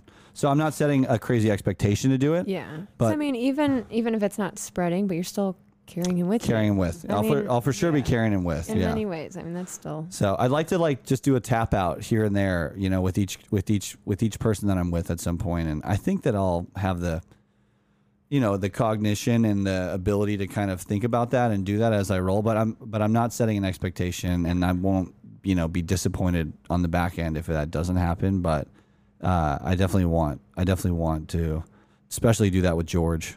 Uh, George and I Yeah. both we George and I both spread some ashes this summer, uh, and we were just like on a mountain peak together, and we did that, and it was just like Grief connects. Yeah, it was one of the. It was one of like the. It was one of the more powerful moments. I mean, even. Even that I, you know, beyond what I had, like going through my dad's like celebration of life, it was just like. It was one of those moments where like. The. or like the. I don't know. The situation is like bigger than you, and you realize it immediately, and you're like, "Oh shit!" And I know that, I know that George experienced that. At the, it was cool because like we experienced that at the exact same time, and I didn't feel like I'm going through this, and I'm kind of like making someone else go through this with me, and kind of like I knew that they'd hold space, but they're kind of like, Ugh. I I knew that George was feeling that same thing, and so it was it was super powerful. So I, I look forward to doing that with everyone that is coming out this year because everyone that is going to be there is a big part of um, my life and um, yeah I, I I think that I've learned from you that um that it's better to be open and uh you know not shy away from grief because you never know. Um you just never know who's watching and you never know who can learn and grow and have confidence or figure out a way for them to grieve or feel better about things they're going through based on what you do. So kudos to you for being someone in my life that taught me that. So yeah I, I don't i don't shy away from like uh leaning into that um and uh so i'm, I'm i mean it's sad you know Yeah, but uh but I look forward to it too. It's like a, it's sadness and it's grief, but it's also an opportunity to like strengthen my relationships with other people, and I feel like that is super powerful, and I would rather yield that for something that could, you know, for the greater good than to shy away from it and be scared of it. So It's a beautiful way to incorporate him yeah, it is, into the event. and he'd be and he'd be stoked on it too. Oh yeah, He'd be stoked on it too. So, anyways, so anyways, yeah, and that's so that's completes the what I'll be wearing section of the podcast. we had to have tears Oh, at some point. always, always, dude. All right. Well, on that note, I think we're winding down. I know we're winding down. This has into been the fun. closing. You've been a great host, Michelle. Yeah, you have Thanks, been. Adam. It's You've been been a great guest host, Thank Lindsay. you. And Adam, you've been a great guest on your own show. We're having fun. it's good times.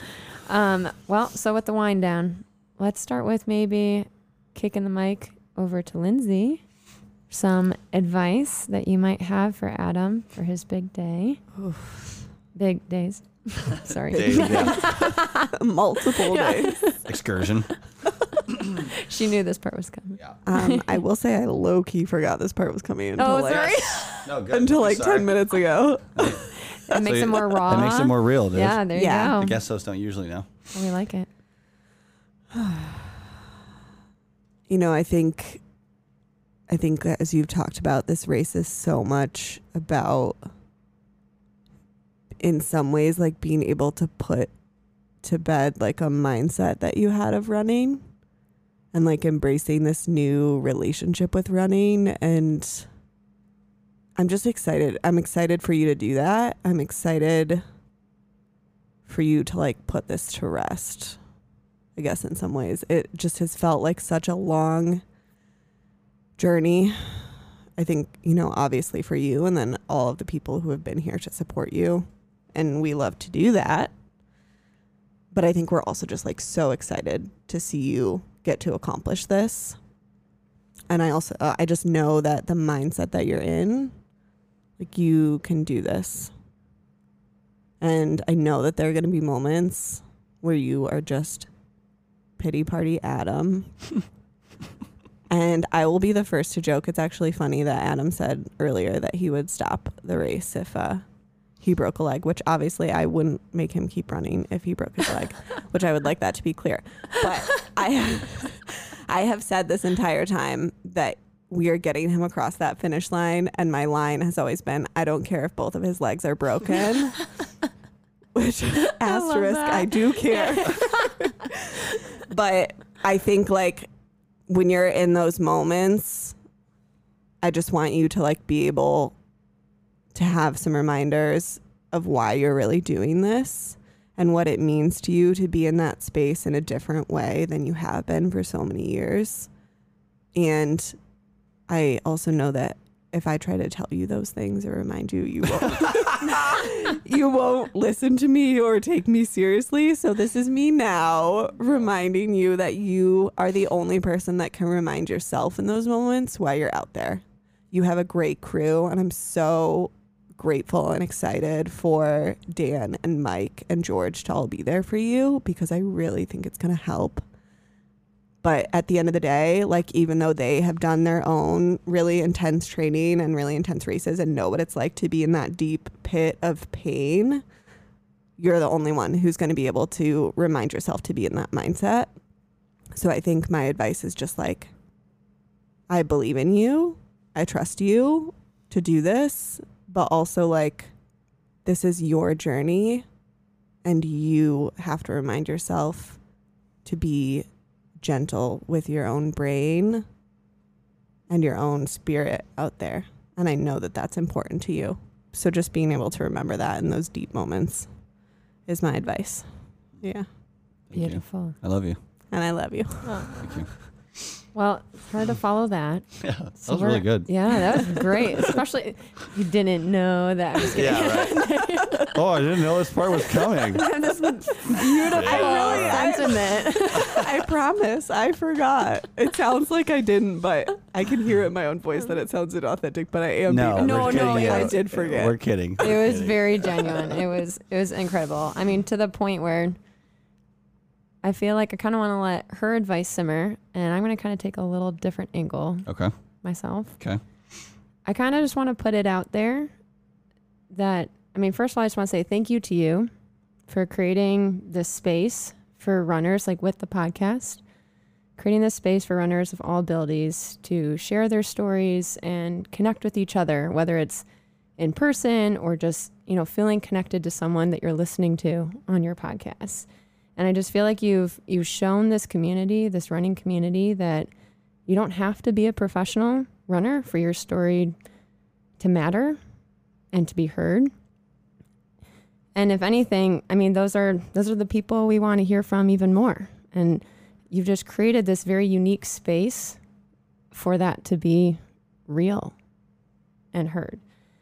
And I just feel like the the PRP has kind of been this mediator to connect like all the dots between various running groups and people and communities, even outside of Michigan. I mean, I know tons of people that listen to this that are not in the area and they, they like to make sure they're represented from all different states, and all parts of the country. It's just incredible. And I feel like I'm, I'm sure I speak for the rest of the PRP listenership when I say that we're just so excited to finally get to support you, to hear your story, and to go on the and to kind of be a part of your running journey because you've always been here for everyone else. I mean, we we you've put so much into this community. You've really you've done something that no one else has done. And you have a team behind you. It expands even further than your epic crew that you have in person. There are tons of people rooting for you. And, and you know this too. It's it's about the bigger picture. It's not even not just about this race, but just to get to see you go through this journey and do something for you after you've done so much for us and the rest of the community. It's incredible. I'm excited. And you've Thank you, got Michelle. this. You Thank guys you. both got me crying. Well, I appreciate that, Michelle.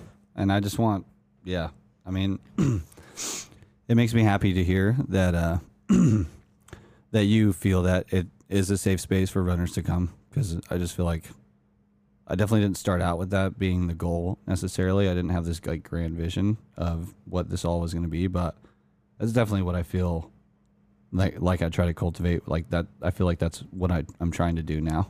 So it makes me really happy that that's being felt and heard. It really Yeah. Uh, is. And Lindsay, I just want to.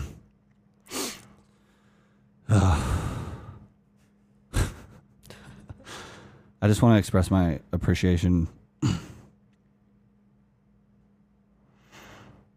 I want to express my appreciation for you.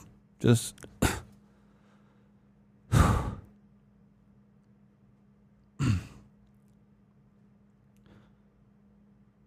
just on the side of like just letting me do my thing just letting me be who i am and like you know, you get you get like you get annoyed with me and we get, you know, I get annoyed with you, but it's like that's just like normal stuff and you just never God. Fuck. You've never Michelle, good job. we got this. Yeah, you guys buttered me up real good for this. You've just never like given me shit for following my passion. And you've never stuck my face in it. And you've never you know, you never devalued it and you know you know how much how much it like means to me. And I just I've always really appreciated that. And I know that you're I know that you're looking for that in your own life. And I know that you are trying to find something that you're this passionate about and you know first of all it makes me feel it reminds me of how lucky i am that i found something that i am as passionate about but i just want you to know that like as soon as you find what your prp is like i'll be here to to support you in doing the same doing the same thing. So i just i have i have uh, so much appreciation for you. I know that sometimes i work on this way harder than i should. Uh, and i know that it's just like insane sometimes but I appreciate all the patience you've had for you know for me behind the scenes, and uh, I just love you, and I'll be there to return the favor as soon as you find what your thing is. So Thanks. and she Love ya. she won't forget that promise. I can promise won't. you that. It's in the recording. No, it's recorded. I would like to Fuck. take a moment to publicly say for to the PRP listener, listenership that I would love for the banana gifts to stop. Yeah. Uh, no, please, never no, stop. never. Sorry, yeah, thank Lindsay. you. That's where I draw Or the at line. least at least make them clothing so it's not kitchen clutter. I've got a banana box. I got a box of banana it's gifts too now. much. It's good. but visors. The visors visor's are great. It counts. See, the visor is is useful on a daily basis. So is this. So is the banana I saved. Very useful. awesome. Don't listen to her. Let keep Or keep just the gifts make, coming, make them please. edible, please. Keep the banana gifts coming. I'm a minimalist. Keep it going. But I appreciate you, Linz, and Michelle. I appreciate you stepping into this role and hosting this thing for me. Hey, you've done a Thanks great for. job. I feel honored that you put me in this role. It's Definitely. been super fun. Yeah, definitely. Thank you so much. Appreciate it. Thank you.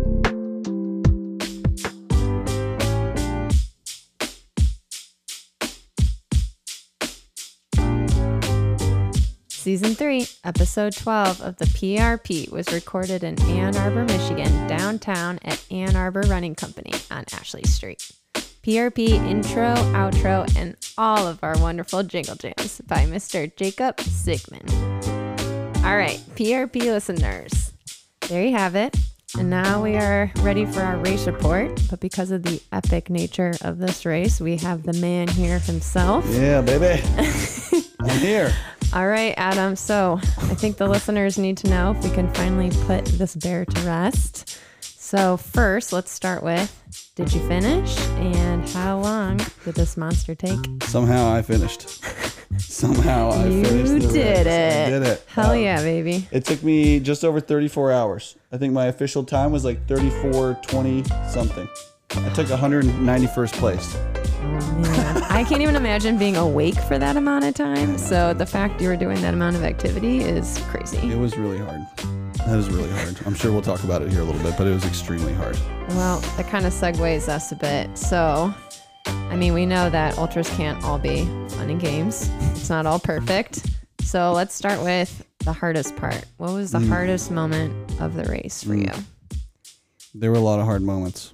Um, I felt really good through 50 miles. Uh, I was into the aid station at mile 51, which was like 12,000 feet of climbing and 51 miles in, and I was in before the 14 hour mark. So I felt like I was really in control, and I felt like I had put in some good miles, and I didn't feel like I was overtaxed. And that was right when it was getting dark, and I was hopeful that I could kind of roll some of that momentum into the night. And as soon as I started out on the section, there's a 10 mile section from 51 to 61, and that whole section was horrible.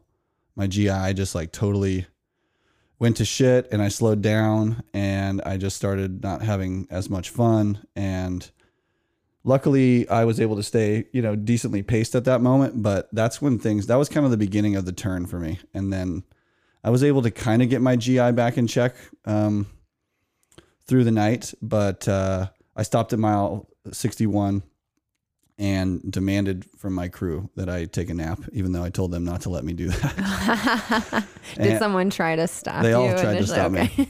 They all tried to stop me. And then they saw it in my eyes. And then I puked in the van, which sucked.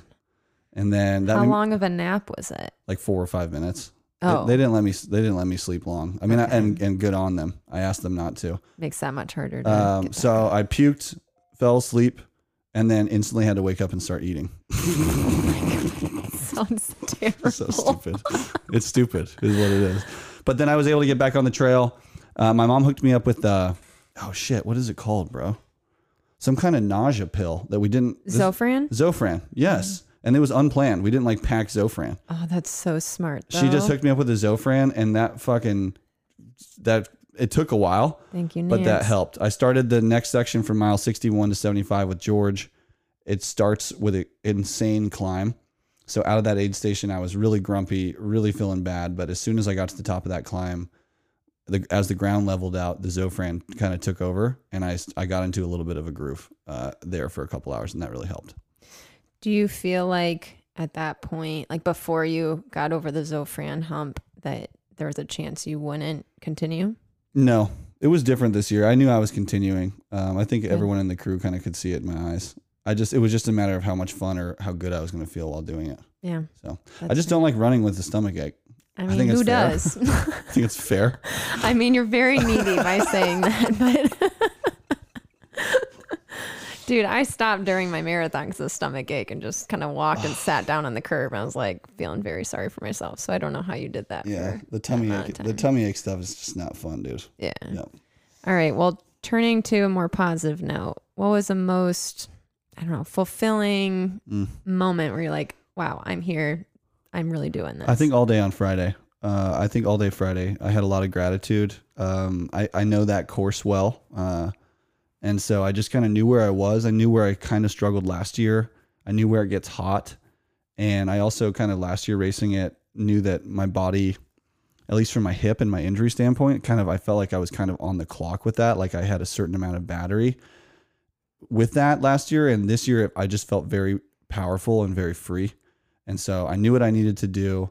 I knew that I, when I felt good, I, I shouldn't linger in aid stations. And I just, all day Friday, everything was working. It got a little hot uh, in the late afternoon, but that was when I was with Mike and he kind of helped me power through. And uh, Mike was the only person that ended up spreading some of my dad's ashes with me because the vibes were, I couldn't really right. carry the ash spreading vibe at night after I went to shit. But all day Friday, I think was super powerful. And I think, you know, it's a bigger conversation for a later time, but I think that's what makes me think like, I don't know, a little bit shorter ultra distance seems to make more sense for me because I like to run for fun and I like to run for joy. And maybe that will change in, in my life. And maybe that's a happenstance of how my life has been over the past year or so. And that there's been grief and challenge in my day to day life. So running has been an escape for me. And, you know, everything changes, but at least for me right now, like I want to have fun and then I want to stop when it's not fun, like we talked about in the episode. So Yeah. I think all day Friday for sure is the highlight.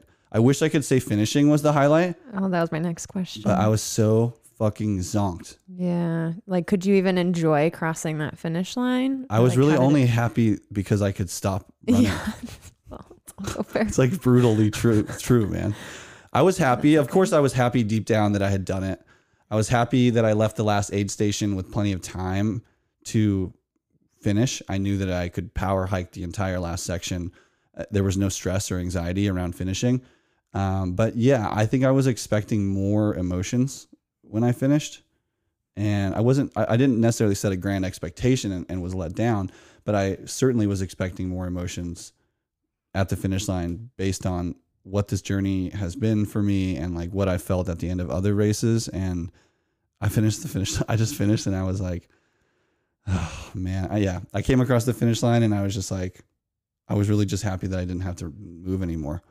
I was happy that I could sit down and that no one could tell me that I need to get up and move, and no one necessarily told me that I have to eat within the next two minutes.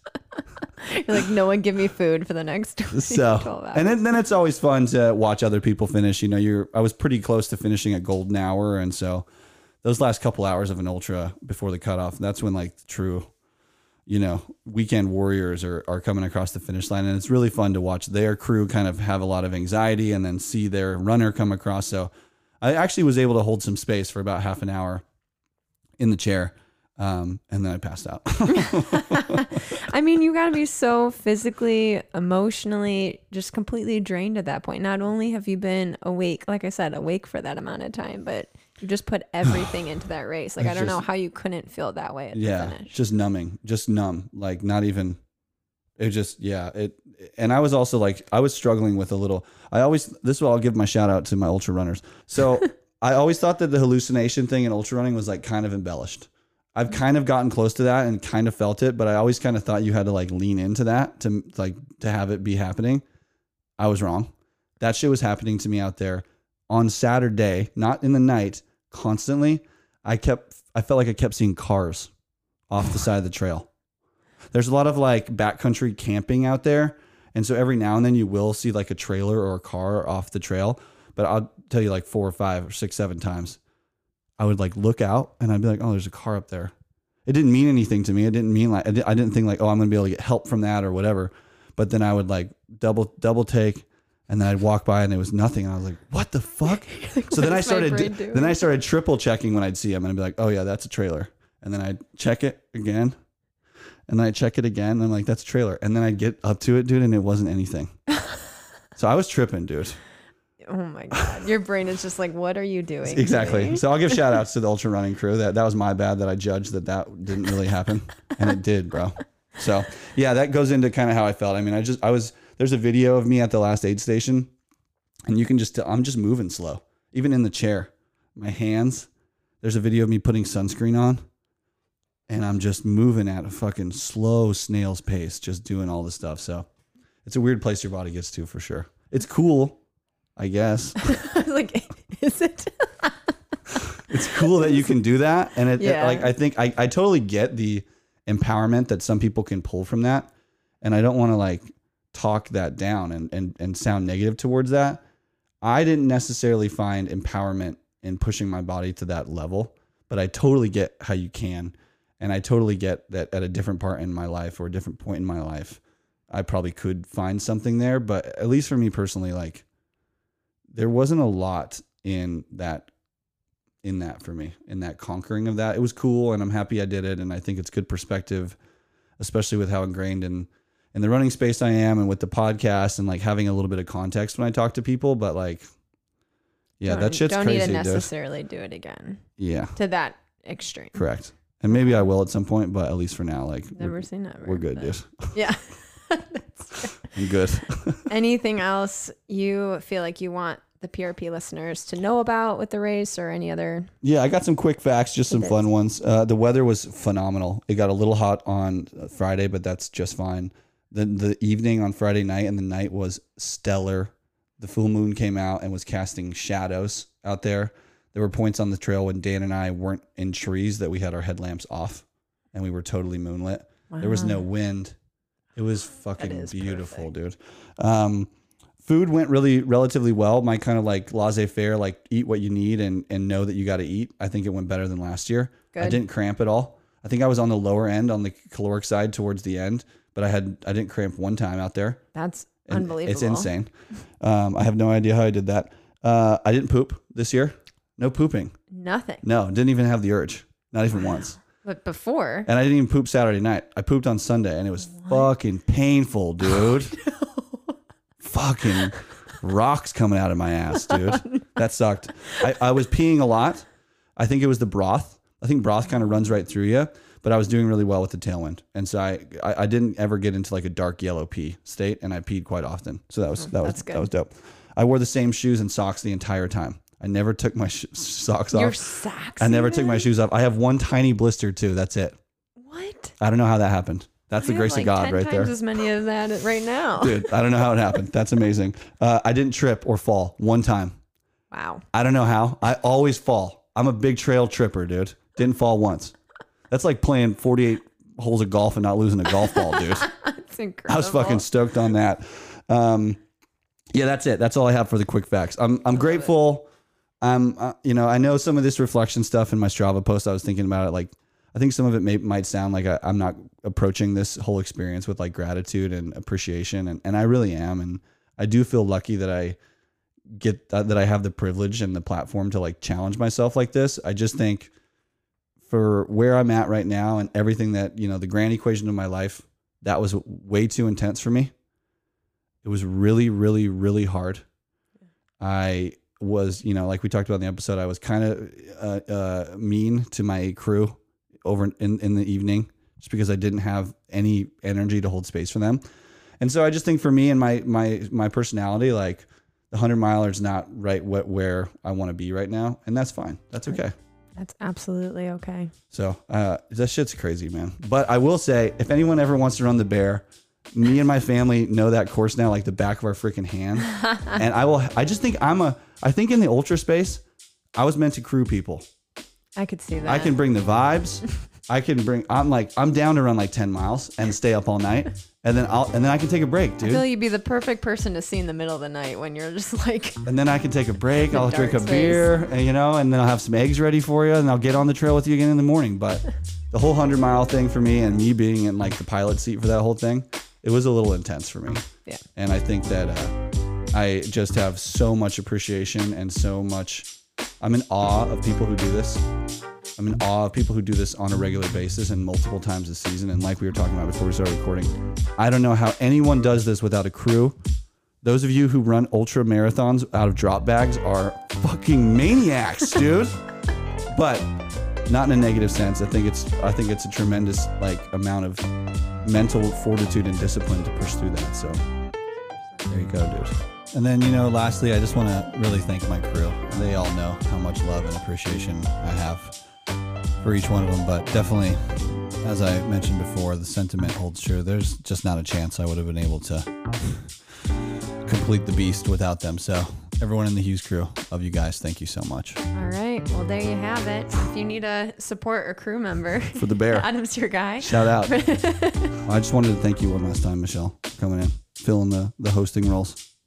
Happy to do it. I really Adam. appreciate you. I love Um, being here. And I hear the next episode of the pod's pretty good. Ooh, who's coming on? You know I can't. You know I can't tell you that. Any hints? Um, yeah, I'll give you one hint. This guest uh, was the first guest in PRP history to bring a flight of beer sampling, Oh man, and we got a little tipsy on a Friday afternoon. So that's all. I'll, that's all I'll leave you with. nice. all right, PRP listeners, enjoy the rest of your day. Enjoy the rest of your run. Enjoy the rest of whatever it is you're doing right now. We'll see you back here very soon.